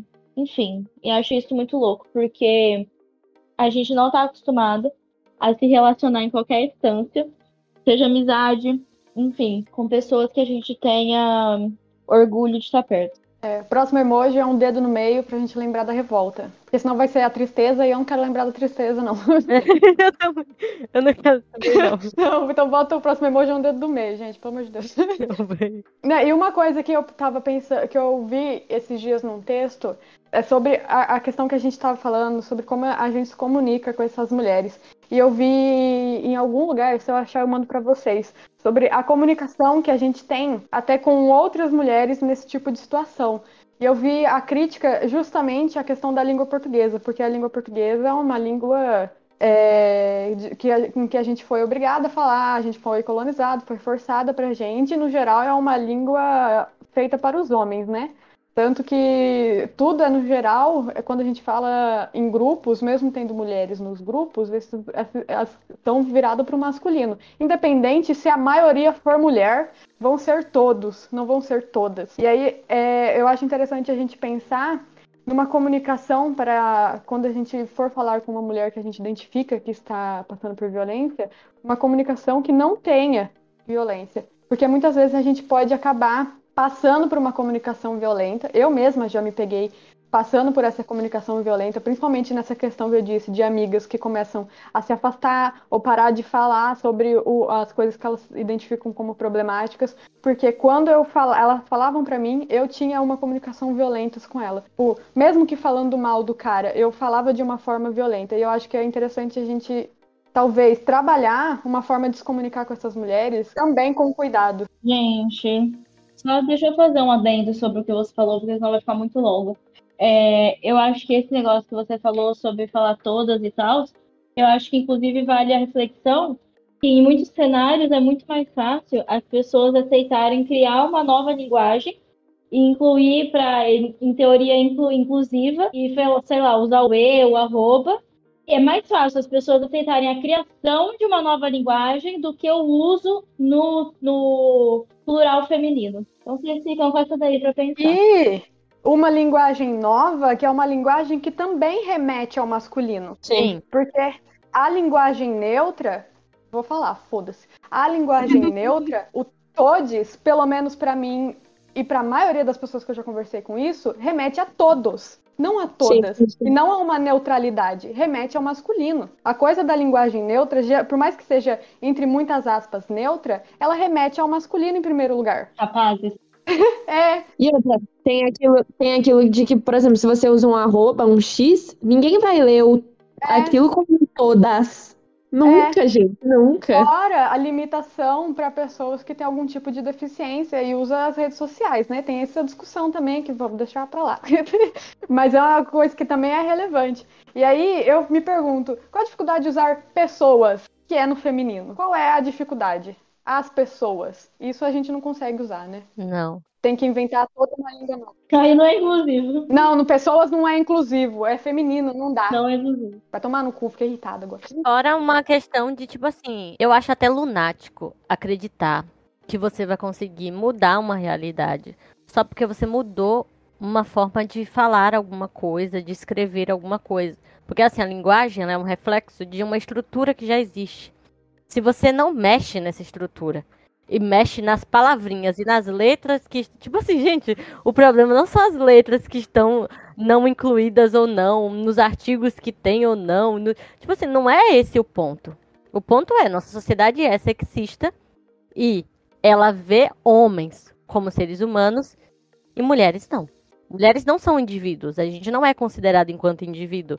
Então, como é que você vai enxergar uma mulher no todes se você não vê mulheres como pessoas? Né? Então, existe esse ponto. É isso. E, e não dá para você, ai, ah, vou simplesmente criar uma linguagem e vai estar tá tudo lindo. Não tá. Tá tudo lindo para você que é homem, né? Mas assim, A nossa realidade ela é diferente. O nosso problema não se resolve com o todes, ou com o todix, ou com o eludelo, ou qualquer coisa assim. Eludelo, que é outro que também é levado pro masculino, né?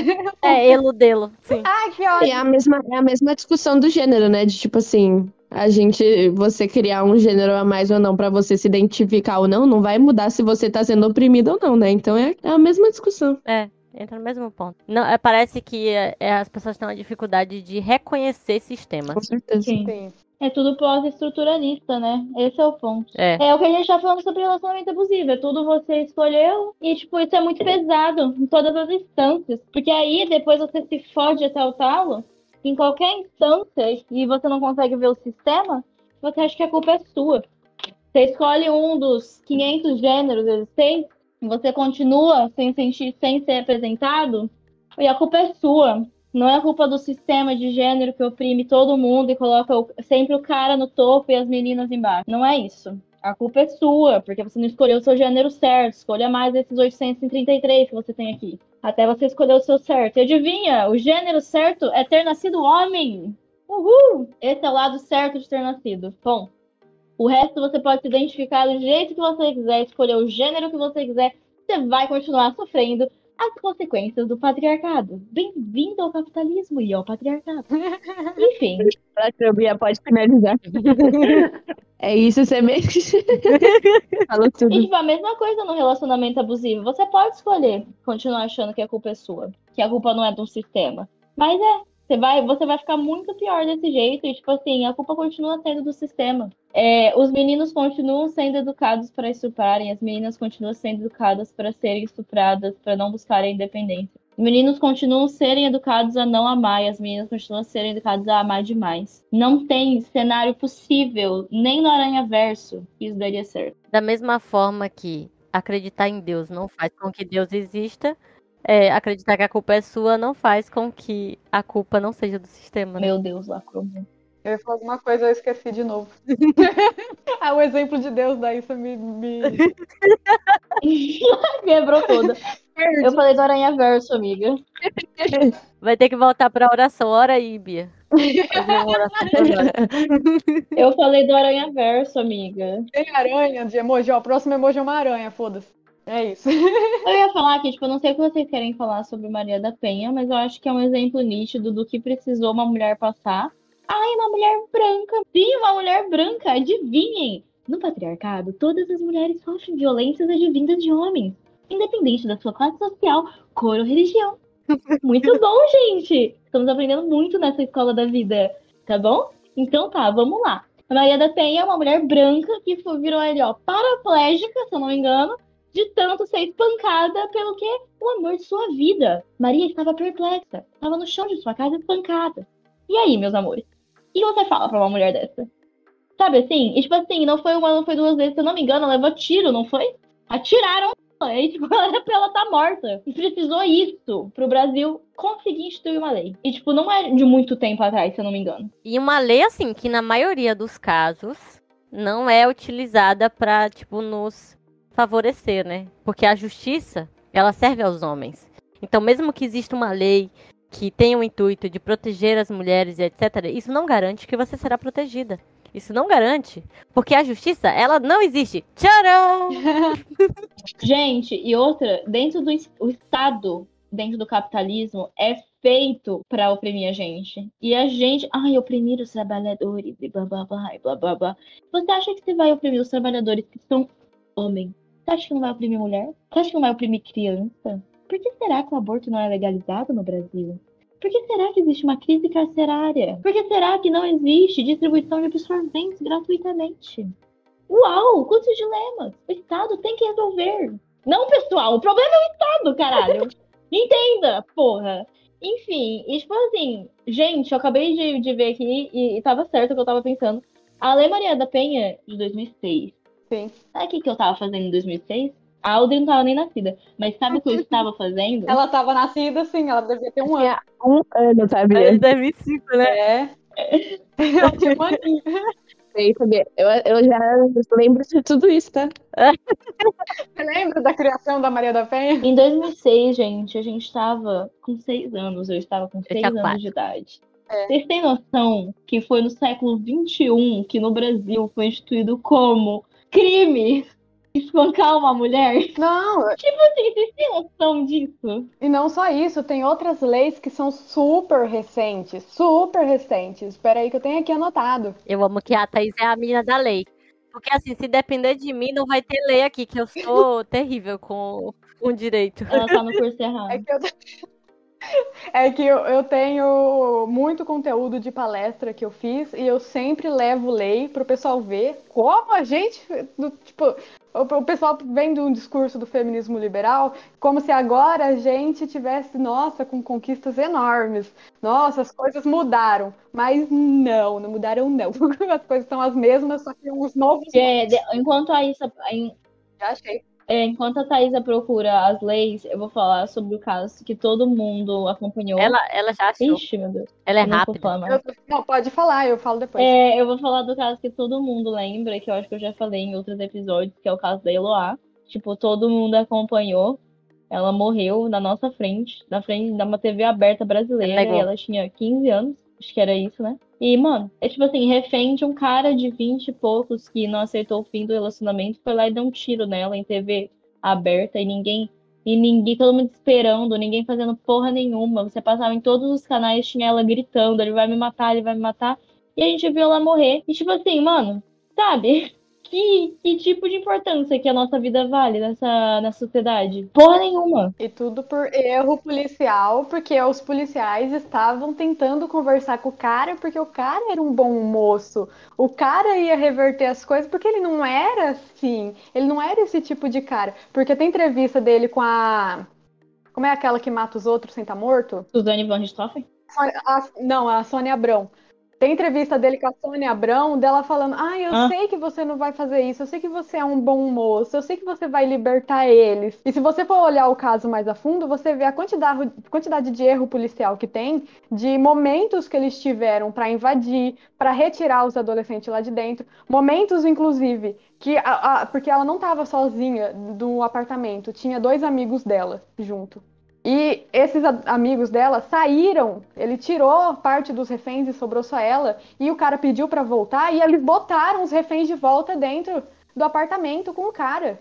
Como que você tira o refém de lá de dentro e o cara pede e, os e a polícia devolve o refém pro cara? Isso é ridículo. Por quê? É um monte de homem, porque policiais no geral são homens, protegendo outro homem. Total. E além de tudo isso, é um, é um claro exemplo de espetacularização de violência contra a mulher na mídia, né, no jornalismo. A gente falou sobre é, filmes e tal, que é mais no universo de ficção, mas a gente não pode esque- esquecer que, tipo, o jornalismo, ele também compactua com a naturalização da nossa violência, no seu discurso, na maneira como aparece, e nessa coisa da espetacularização. O que eles queriam era o quê? A audiência. Todo mundo estava assistindo isso. Todo mundo gosta de ver isso, né? Todo mundo senta almoçando na frente do, do, do jornal pra ver. E, tipo assim, quando o caso é o contrário, e quando não é um feminicídio, e sim a mulher mata o cara como reação de abuso, nossa, série na Netflix. Elisa Samude, o caso Yoki, e blá blá blá, blá blá blá, um absurdo, e não, não, não. Eu vou perguntar uma coisinha pra vocês, é uma coisinha básica. Bateu de novo? Não bateu, né? Então tá bom. É isso. Só isso que eu queria perguntar. Gostaria, então, de falar algumas leis que a gente tem agora, é, que são conquistas, né? Mas que são conquistas extremamente recentes. É, eu vou começar com as mais recentes, porque elas são mais assustadoras, né? Mas a gente sabe que, por exemplo, o direito ao voto nos foi concedido no Brasil em 1932. É, foi permitido, por exemplo, para a mulher ter carreira profissional só em 1962. Gente, isso é extremamente recente. Tem gente que nasceu em 62 e está viva ainda. E aí, vamos lá. Não sei se vocês conhecem, mas existia uma lei que chamava falta da virgindade. Essa lei era uma lei que o cara podia anular o casamento com a mulher se ele descobrisse que ela não era virgem no momento do casamento. Essa lei foi anulada em 2002. 2002, hein? 2002. Pode continuar. Gente, eu tava nascendo. Galera, tava nascendo. Eu estava, eu tinha três anos. eu tinha três anos já. E em 2012, Toda a- vez, amiga, que você lê a lei, eu vou dar uma enfatizada no- na data, tá? Então você dá uma pausinha. é, nós fala a nossa idade pra gente lembrar. o quão é recente e como a gente estava viva. Porque ó, a Bia falou, né? Teve essa de 2002. Em seguida, a gente tem a Maria da Penha em 2006. Em seguida, a gente tem a, a mais recente, que é a lei da Carolina Dickman, que eu não sei se vocês conhecem, que é de 2012. 2012. Que é a lei 2012, Eu tinha velho. 13 anos em 12. 2012. Eu já andava, falava, gritava e tinha opinião própria. Eu tinha 10 anos. Eu tô chocada. É, e eu não sei se vocês conhecem a lei da Carolina Dickman, é a lei de divulgação de coisas da internet, de hackeamento, todos esses bagulhos. Uhum. E em 2015 foi sancionada a lei do feminicídio. Em 2015. Essa é a mais absurda, né? chocada. Eu tinha 16 anos, já estava quase me formando no ensino médio. Gente, Convenhamos. 2015. É, e em 2018 a gente tem a criação da lei de importunação sexual feminina, que até então não era crime, que é o conhecido assédio, né? Esse assédio que a gente, no, no senso comum, a gente chama de assédio. Foi só 2018, eu não sabia dessa também. A lei de importunação sexual, que tipifica crime, o que a gente chama de assédio no senso comum, que dentro da lei é chamado de importunação, é, importunação sexual. Porque assédio sexual dentro da lei, é, geralmente precisa ter alguma relação hierarquizada. Então, assédio sexual para a lei é tipo professor, aluno, professor assediando aluno, chefe assediando funcionário. O assédio sexual da lei precisa ter essa relação de hierarquia. E aí a gente tem, em 2018, a importunação sexual criada. E a mais recente de todas, que é a lei da laqueadura, que foi vista esse ano, né? Em 2023, nos foi permitido fazer laqueadura sem a permissão do marido, com 21 anos e sem que tenha nenhum filho. Eu acho incrível como a gente precisava da permissão de um homem para fazer um bagulho no nosso corpo. E se a mulher não tivesse marido, namorado, o- geralmente o médico perguntava: Mas e quando você tiver? E se o seu marido no futuro quiser um filho? E se o seu marido quiser um filho? E o fato de eu não querer um filho, isso não é relevante? O fato de eu que vou gerar essa criança no meu corpo, eu que vou parir, e o cara é importante nessa decisão. Ah, vai tomar cu. Eu fico muito irritada. eu muito irritada. Não, uai. Amiga, a gente não é relevante. Não é? Não é, a Não gente é. só a bosta da incubadora. Sim. Porque é importante, eu acho importante a gente falar da Maria da Penha, porque as pessoas não conhecem as formas de violência que a Maria da Penha abarca. Eu já limpei meu apartamento, spoiler. Eu já lavei a cozinha, eu já lavei a sala. Tô brincando. Vai. Parabéns, mano, parabéns. Não, não lavei não, amiga. Vocês se viram? Não fiz porra nenhuma, só dobrei a roupa. Ela Ela dobrou a roupa a roupa. e guardou, gente. E guardou tudo. Porque, a, ó, E tinha muita roupa. E jantei. a minha cadeira de roupa tá ali, ó. Eu podia estar guardando a minha cadeira de roupa, mas ela tá ali. E, ó, tem mais aqui, ó. Tem mais roupa ali, ó. Então, assim, parabéns mesmo. Tudo bem, tudo bem. Eu podia estar guardando minhas roupas também. Prossiga. Enfim, vamos rapidinho. Porque eu acho importante a gente falar, porque as pessoas, por mais que tenha essa questão, que eu concordo plenamente, que delegacias da mulher não são adequadas para receber a gente, as pessoas que trabalham em delegacia da mulheres não são devidamente instruídas. Uma mulher, quando vai denunciar qualquer tipo de abuso, que eu vou falar todos os cinco dentro da Maria da Penha, Normalmente ela é revitimizada pela pessoa que atende, com toda essa questão que a gente falando de, ai, porque você não fez nada, mas o que você fez para ele fazer isso com você? Ou até, ah, mas você vai voltar para casa, para que, que você vai abrir outro BO? Quantas vezes eu não ouvi de profissionais falar, ah, essa mulher já abriu cinco BO, ela vai voltar com ele depois, para que, que, eu, que eu vou me importar com isso? Tipo, o grau de violência que isso é, o grau de revitimização que isso é para a mulher. E aí, voltando, eu acho importante que a primeira delegacia da mulher foi criada em 1985.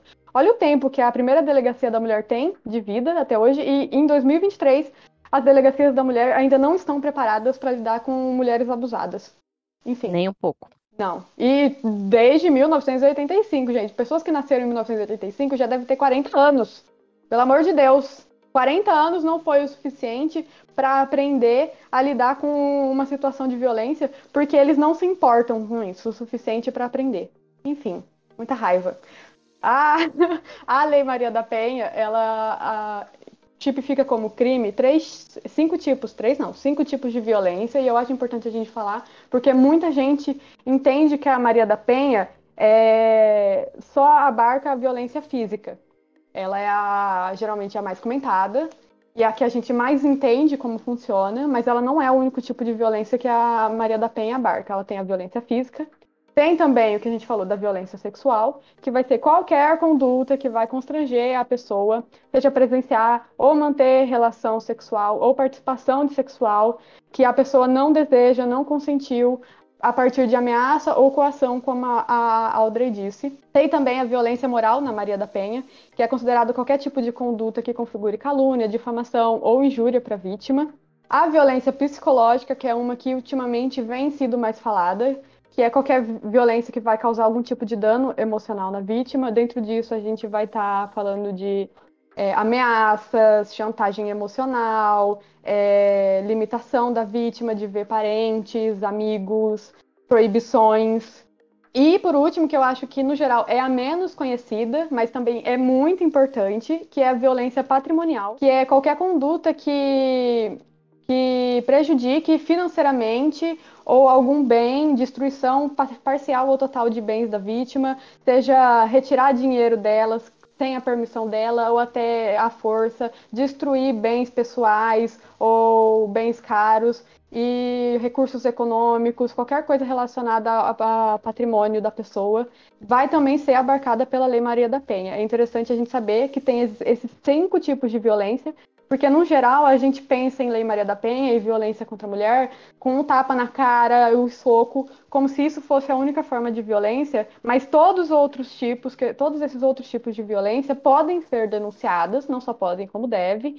Óbvio que dentro disso a gente tem a questão de que dificilmente você vai ser bem tratada quando você for denunciar, mas eu acho ainda assim que é importante a gente denunciar para que fique no registro daquele cara que ele comete esse tipo de violência. Porque por mais que na primeira vez esse cara não seja preso ou a, as pessoas que denunciarem ele não seja relevante, com a quanto mais denúncia esse homem tiver, maior a chance de ele ser autuado, maior a chance de algo de fato acontecer com ele, inclusive de outras mulheres saberem que esse homem é um abusador. Então, para finalizar, eu indico quando você começar a ficar com a cara, pesquisa o nome dele completo no Jus Brasil. É isso. Sim, eu tava só esperando isso. É essencial. Pesquisa é o nome completo do cara no Jus Brasil. Sempre, sempre. Porque se ele for um abusador e já tiver tido denúncias, você vai saber o que até que, o que ele fez. Então procura o nome completo. Eu agora assim, ó. Assim, ó. Correndo. Eu acho importante. Todo cara que eu começava a me relacionar mais profundamente, eu pesquisava o nome completo sempre. Inclusive fiz isso com meu namorado. Se eu terminar e começar a namorar outro, vou continuar fazendo, porque não dá pra gente é, relevar. Não dá pra gente. É, não tem como. Tem, aquela, tem a questão que a gente falou no, no último episódio, de como isso é uma carga no episódio do Uber, na verdade, né? Que é o Bingo do Inferno. Como isso é uma carga mental do caralho, a gente tem que fazer isso mas infelizmente é necessário. É, não tem como. Se não encontrou o nome, o que, que eu faço de ter errado? Não tem, é que não tem nada. Ah. Oxe, amiga, tu quer achar? Sabia foi no mesmo momento. Ah, achei que fosse um banco de dados que aparecia todo mundo. Aí eu falei, meu Deus, ele não tem nem RG. se não aparecer o nome é porque não tem nada, gente. Se não aparecer, você fala, pelo menos não tá registrado, se tiver. É isso. Porque provavelmente vai ter, viu? Vai por mim. Acho que agora, para encerrar, a gente pode falar como sair, o que fazer se você quer sair de um relacionamento abusivo. Primeira coisa, a gente vai se tratar, garota, sai da minha. Brincando, Primeira coisa, pessoal. Eu por isso. Eu sou inesperada. Vai pra terapia. Já viu, né? Vai colocar isso, tá, Bia? Na, na frase no post, vai colocar só isso aí. A frase da Bia. Abre aspas, vai se tratar garota. Bia, ela sabia dança. Ela sabe até a dança. A gente vai deixar, vai se tratar garota. E eu vou bota uma imagenzinha de alguém fazendo a dancinha do TikTok. Detalhe, eu não tenho TikTok. Como você sabe o que tem no TikTok? Não sei. Olha ela. Gente, eu vou parar. É... Eu acho que o primeiro passo, na verdade, tenho certeza, é procurar terapia. Tipo assim, terapia. Uma terapeuta que preste, tá, gente? Não uma terapeuta que faz que abusa, a, a culpa do abuso é sua. Enfim. É, procurem terapeutas de qualidade, tipo a Thaisa. Você sabia que a Thaisa é terapeuta Sabia que a Thaís é psicóloga formada e atende mulheres? Entre em contato com ela. Enfim. É... Eu amo mexer. Atendimento online, hein? Atendimento online, não só presencialmente. De todo o Brasil. Todo Brasil, o país. Brasil, Brasil, enfim. É, é, enfim. Ela é internacional, América Latina, tudo. Se falar português, eu atendo, é o que importa. É, enfim, eu acho que além de buscar terapia. Ah, eu não sei, gente. Eu diria que o, a, o primeiro, a primeira dica é buscar ajuda, num geral. É, seria essencial se essa ajuda fosse de uma pessoa formada em psicologia, né? Seria essencial se fosse um profissional, mas a gente sabe que nem sempre isso é possível. Então, buscar ajuda de uma pessoa de confiança e que você sabe que vai te acolher e que você confia, que você gosta, que você tem abertura para falar sobre as coisas, para que você tenha uma rede de apoio. Construir uma rede de apoio é importante. Acho que a outra coisa é, tipo, eliminar o seu abusador da sua vida, né? Tentar, tipo, as pessoas que têm relações com ele, a se afastar mesmo. Porque, sei lá, de qualquer forma, sei lá, você namorou a pessoa, ela tá muito inclusa no seu ciclo de amizade, ciclo familiar e tudo mais. Então, eu acho que é tentar tirar essa pessoa do máximo possível da sua vida, pra ela não saber sobre as coisas que acontecem na sua vida e também pra você não ter contato com a pessoa que te fez tão mal, né? Eu sei que pode ser muito difícil falar sobre isso, principalmente quando você se identifica nessa, nesse ciclo abusivo. Mas falar para essas pessoas do seu ciclo social, que provavelmente são amigas dele também, sobre o abuso que você sofreu. Porque se essas pessoas continuarem do lado dele também, elas não são suas amigas. Elas são amigas dele. Nunca foram sua amiga. Por mais que seja difícil, por mais que seja muito difícil falar para as pessoas sobre o que você passou, se você consegue, fala para os seus amigos. E aí eu acho interessante também essa questão que a gente falou de falar com os amigos, não fugir deles, não deixar de contar para eles. Se você identifica que alguma coisa tem um problema, é problemático, a ponto de você querer falar para um amigo sobre aquilo, é bom que você fale e que você escute o que ele tá, tem a dizer, porque tem alguma coisa ali sim. Para isso, para aquele momento da relação em que você ainda está identificando o abuso. Não deixe de falar para os amigos sobre o que você passa, porque é importante para você se reconhecer na situação. Véi, eu vou mandar pra vocês. Enquanto vocês estavam falando, na hora que a Bia falou, a Nala ficou olhando pra cara dela. Aí, agora que a Thaís tava falando, ela ficou olhando também, eu vou mandar. Aí, gente, a gente vai ter muitos brindes no episódio de hoje. Hoje é o que mais. Tem a gata da Issa interagindo com a gente. Tem a Bia guardando roupa, tem print. Você pode até escolher qual que você quer. É, você escolhe. Comenta lá os emojis e o brinde que você quer receber. Pra pessoa comentar mais coisas. Por último, eu acho importante é, você não desistir de você mesma. Sim. Mesmo que você já tenha desistido. É, tenha paciência e, tipo, vai demorar, mas as coisas melhoram. Tipo assim, não, não vou falar que vai ser tudo perfeito, mas não existe nenhuma recompensa em continuar sendo abusada. Não existe nenhuma vantagem nisso. Exatamente. Ele não vai mudar. É importante que a gente entenda isso. Ele não vai mudar. A única coisa que vai mudar é o seu estado, que vai de cada vez pior. É, enfim, e dê tempo ao tempo, porque eu sei que muitas vezes quando a gente sai de um relacionamento abusivo, é, a gente quer morrer. Porque é realmente como se tivessem matado a gente, né? Além da traição, além, tipo assim, de todo o abuso, a gente se sente traída. E a gente foi traída, porque eles se apresentam de uma forma pra gente e depois eles se mostram de outra. Então é uma traição, querendo ou não. Então eu acho que, tipo assim, não vai ser hoje, não vai ser amanhã que você vai ficar melhor. Os danos podem te acompanhar aí por anos, mas não deixa ele te definir. E, tipo, não deixa ele te comandar mais, sabe? Eu sei que não, você não vai olhar uma, ca- uma hora pra outra, olhar uma crise de ansiedade e falar, tipo, ai, agora eu não vou deixar ele me definir. Tipo, não tô falando sobre isso. Eu tô falando de levantar e lutar todos os dias pra você ser o mais feliz possível e o mais subversiva possível, porque eu tenho certeza que a melhor vingança é ver todo mundo que, tipo, abusou de você ou te colocou pra baixo, vendo onde você tá agora. Sim. Entendeu? Porque numa sociedade toda medica... medica... Ah, não sei falar. toda medicalizada, extremamente ansiosa, extremamente depressiva, é, eu acho que a gente que liga tanto para a opinião dos outros, se levantar, igual a Frida fala, é se levantar da mesa quando o amor não está sendo mais servido e não voltar mais para lá. Não vai ter lá. A gente já sabe o jeito que é lá. Eu sei que o desconhecido dá medo, porque a gente pensa que não tem controle. Mas é uma falsa ilusão de controle que você tem estando dentro do relacionamento. A única certeza que você tem é que esse relacionamento vai escalar cada vez pior. Sozinha, você pode não ter certeza do que vai acontecer, mas você pode ter garantia que você não vai ser o que ele é para você. Nem nos piores dias, nem nos seus piores dias, você não vai abusar de si mesma do jeito que ele abusou de você. Então, assim, a pior companhia que você poderia ter, você já se livrou. E agora é daqui para frente, daqui para melhor. E se agarrar nesse pensamento todos os dias é, é, você se voltar para algum hobby que você não sabia o que, que, que tinha. Não é mergulhar nas redes sociais, não é mergulhar nos algoritmos que vão ficar te mandando mensagem direta toda vez, toda vez vai te dar um mini gatilho sobre ele. É focar em você, é ficar longe das redes sociais, é fazer uma coisa que você gosta, uma coisa que os outros falaram que você nunca ia conseguir fazer, ou que ninguém nunca imaginou que você fosse fazer, porque nunca ninguém imaginou que você combinaria com aquilo. E aí, desse jeito, você vai provar cada vez mais para os outros e para você o que é uma evolução. E que você não vai deixar um trauma te definir. Porque você é maior do que isso e acabou. E não é papo de coach. É papo de ser subversiva pra caralho. Não é papo de ficar perdoando. É papo de seguir em frente. Era o que eu ia falar. Era o que eu ia falar. Lembrar que você é alguém além dele.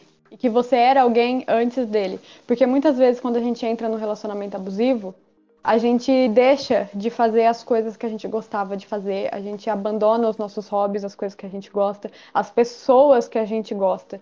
Então, é, talvez essa, essa questão de retomar esses hábitos que você tinha antes, as coisas que te davam prazer antes, as pessoas que você gostava antes dele, para você retomar a, a, o, o comando da sua vida de alguma forma. Porque é, isso te ajuda a lembrar que você não precisa dele para existir, que você é alguém sem ele. E de novo, né, a gente fala muito que é um processo muito demorado perceber o ciclo da violência, né? Então é muito importante, por mais difícil que seja, ter paciência consigo mesma, né? Porque é tudo muito difícil e muito cruel com nós mesmas e como a Thay, a Thay falou, quanto, quanto mais você tenta se curar, mais você tem que passar por aquilo de novo nas suas lembranças. Então é muito difícil você abordar esse assunto e é preciso ter paciência, né, assim, com a gente mesmo, até para você sair daquele isolamento que a gente falou, também é um processo que é difícil, porque você precisa ir retomando aos poucos a confiança, de repente, de família, de amigas, que podem é, te, te dar uma segurança que você não tinha antes. Então, é, é muito complicado porque a gente acaba se afastando de, não só de tudo que a gente gosta de fazer, mas das pessoas também que seriam essa base de, de apoio pra gente, né? Então, é, você tem que literalmente é construir toda a sua vida do zero e ainda estando totalmente emocionalmente abalada. Então é, é a gente precisa ser muito empáticos com nós mesmas, né? Porque é muito complicado ver humanidade, né, na gente depois de ser tão violentada. É, e eu acho interessante também a questão de procurar semelhantes. Quando a gente passa pela, visualiz... pela violência, a gente acaba entrando numa individualização muito grande. E reconhecer que existem muitas outras pessoas que passam pela mesma coisa que você, compartilhar a experiência, principalmente para entender que isso faz parte de um sistema, eu acho que é muito importante. E de não se sentir sozinha, né? Sim, principalmente. Eu, ia, eu diria até para quem ainda está no momento de se reconhecer no, no, no relacionamento violento, e percebe que tem coisas que acontecem com frequência, tem uma coisa na psicologia que a gente chama de contenção de danos, que é para aos poucos você ir se afastando daquilo. Porque é, é quase como fumar um cigarro. Você não para imediatamente de fumar um cigarro, você pratica contenção de danos. Você vai aos poucos largando para que você não passe por, por, por exemplo, uma abstinência. No relacionamento abusivo, se por exemplo você sabe que o cara, toda vez que ele sai para beber com os amigos, ele chega em casa e é violento, toda vez que ele sai para beber com os amigos, você sai de casa para quando ele chegar, você não tá lá para ele ser violento com você. É uma forma de aos poucos ir se livrando disso. Porque como a gente disse, Não é simples assim se livrar das coisas. E às vezes a gente precisa fazer pequenos passos diários para conseguir sair da É situação. isso. A crama. É isso, gente. É isso, gente. Terminamos em tom de tristeza. O último emoji vai ser uma bandeira vermelha pra gente lembrar de tudo isso que a gente falou e do Plantão Fofocando. Vão lá ouvir. E vai ter mais um. Uma- um gato em homenagem a Nala, Um gato. que apareceu no primeiro episódio. Aí você bota qualquer gato lá. Tem muito gato. É, qualquer gato. O gato que você quiser. Se for um gato rindo, se você for uma pessoa sorridente, mande um gato rindo. Se você for uma pessoa apaixonada, mande um gato apaixonado. Eu mandei um gatinho preto porque eu gosto de preto. É isso. Então é isso. Vocês escolhem o gato de vocês. Bota É seu igual, gato. é igual aquele do, do sorriso que você escolhia o sorriso que te cansou. Agora você escolhe o gato. Mano, você foi genial dessa. É. O sorriso que te cansou, eu amo. Até hoje eu espero esse cansou do seu sorriso, viu, Eu Bia? também, porque o, o- comentaram lá o, o- e a gente tem que mandar. É verdade? Gente, eu pesquisei a partitura do violino e não tem, tá? Eu pesquisei de verdade. Só tem, tipo, pra violão. Não tem pra violino, pessoal. Ninguém fez ainda. Então fica aí o recado, gente. O... Violão, então. Violão, eu nem toco violão. Amiga, então canta. Faz uma capela. Pega umas batidas. Pega o playback e vou fazer um trap, tá bom? Terrível. Então, gente, aí, ó, fica o aviso de que ninguém vai receber Eu Já Cansei do Seu Sorriso, porque Deus me livre. Essa vai ter o print. Mas esse aqui eu acho que vai render prêmios pra Vai, vocês. vai, vai. Se eu fosse vocês. Comentava. É isso, então. Se é que alguém sobreviveu até o final, que esse episódio foi tão triste. É, Foi triste. Tô triste. Eu escutaria ele em eu parcelas. também. É, é, vai digerindo aos poucos. Quer dizer, pra você escutar 15 minutos, tem que parar, dar uma choradinha. Chora um pouco, volta. Então é isso, pessoal. O episódio vai ficando por aqui. Siga a gente em todas as redes sociais, arroba Sementes Coletiva em tudo. Estamos mais presentes no Instagram. E mande também sua história no e-mail sementescoletiva.gmail.com sobre qualquer situação que tenha passado. Beijinhos. Tchau, tchau.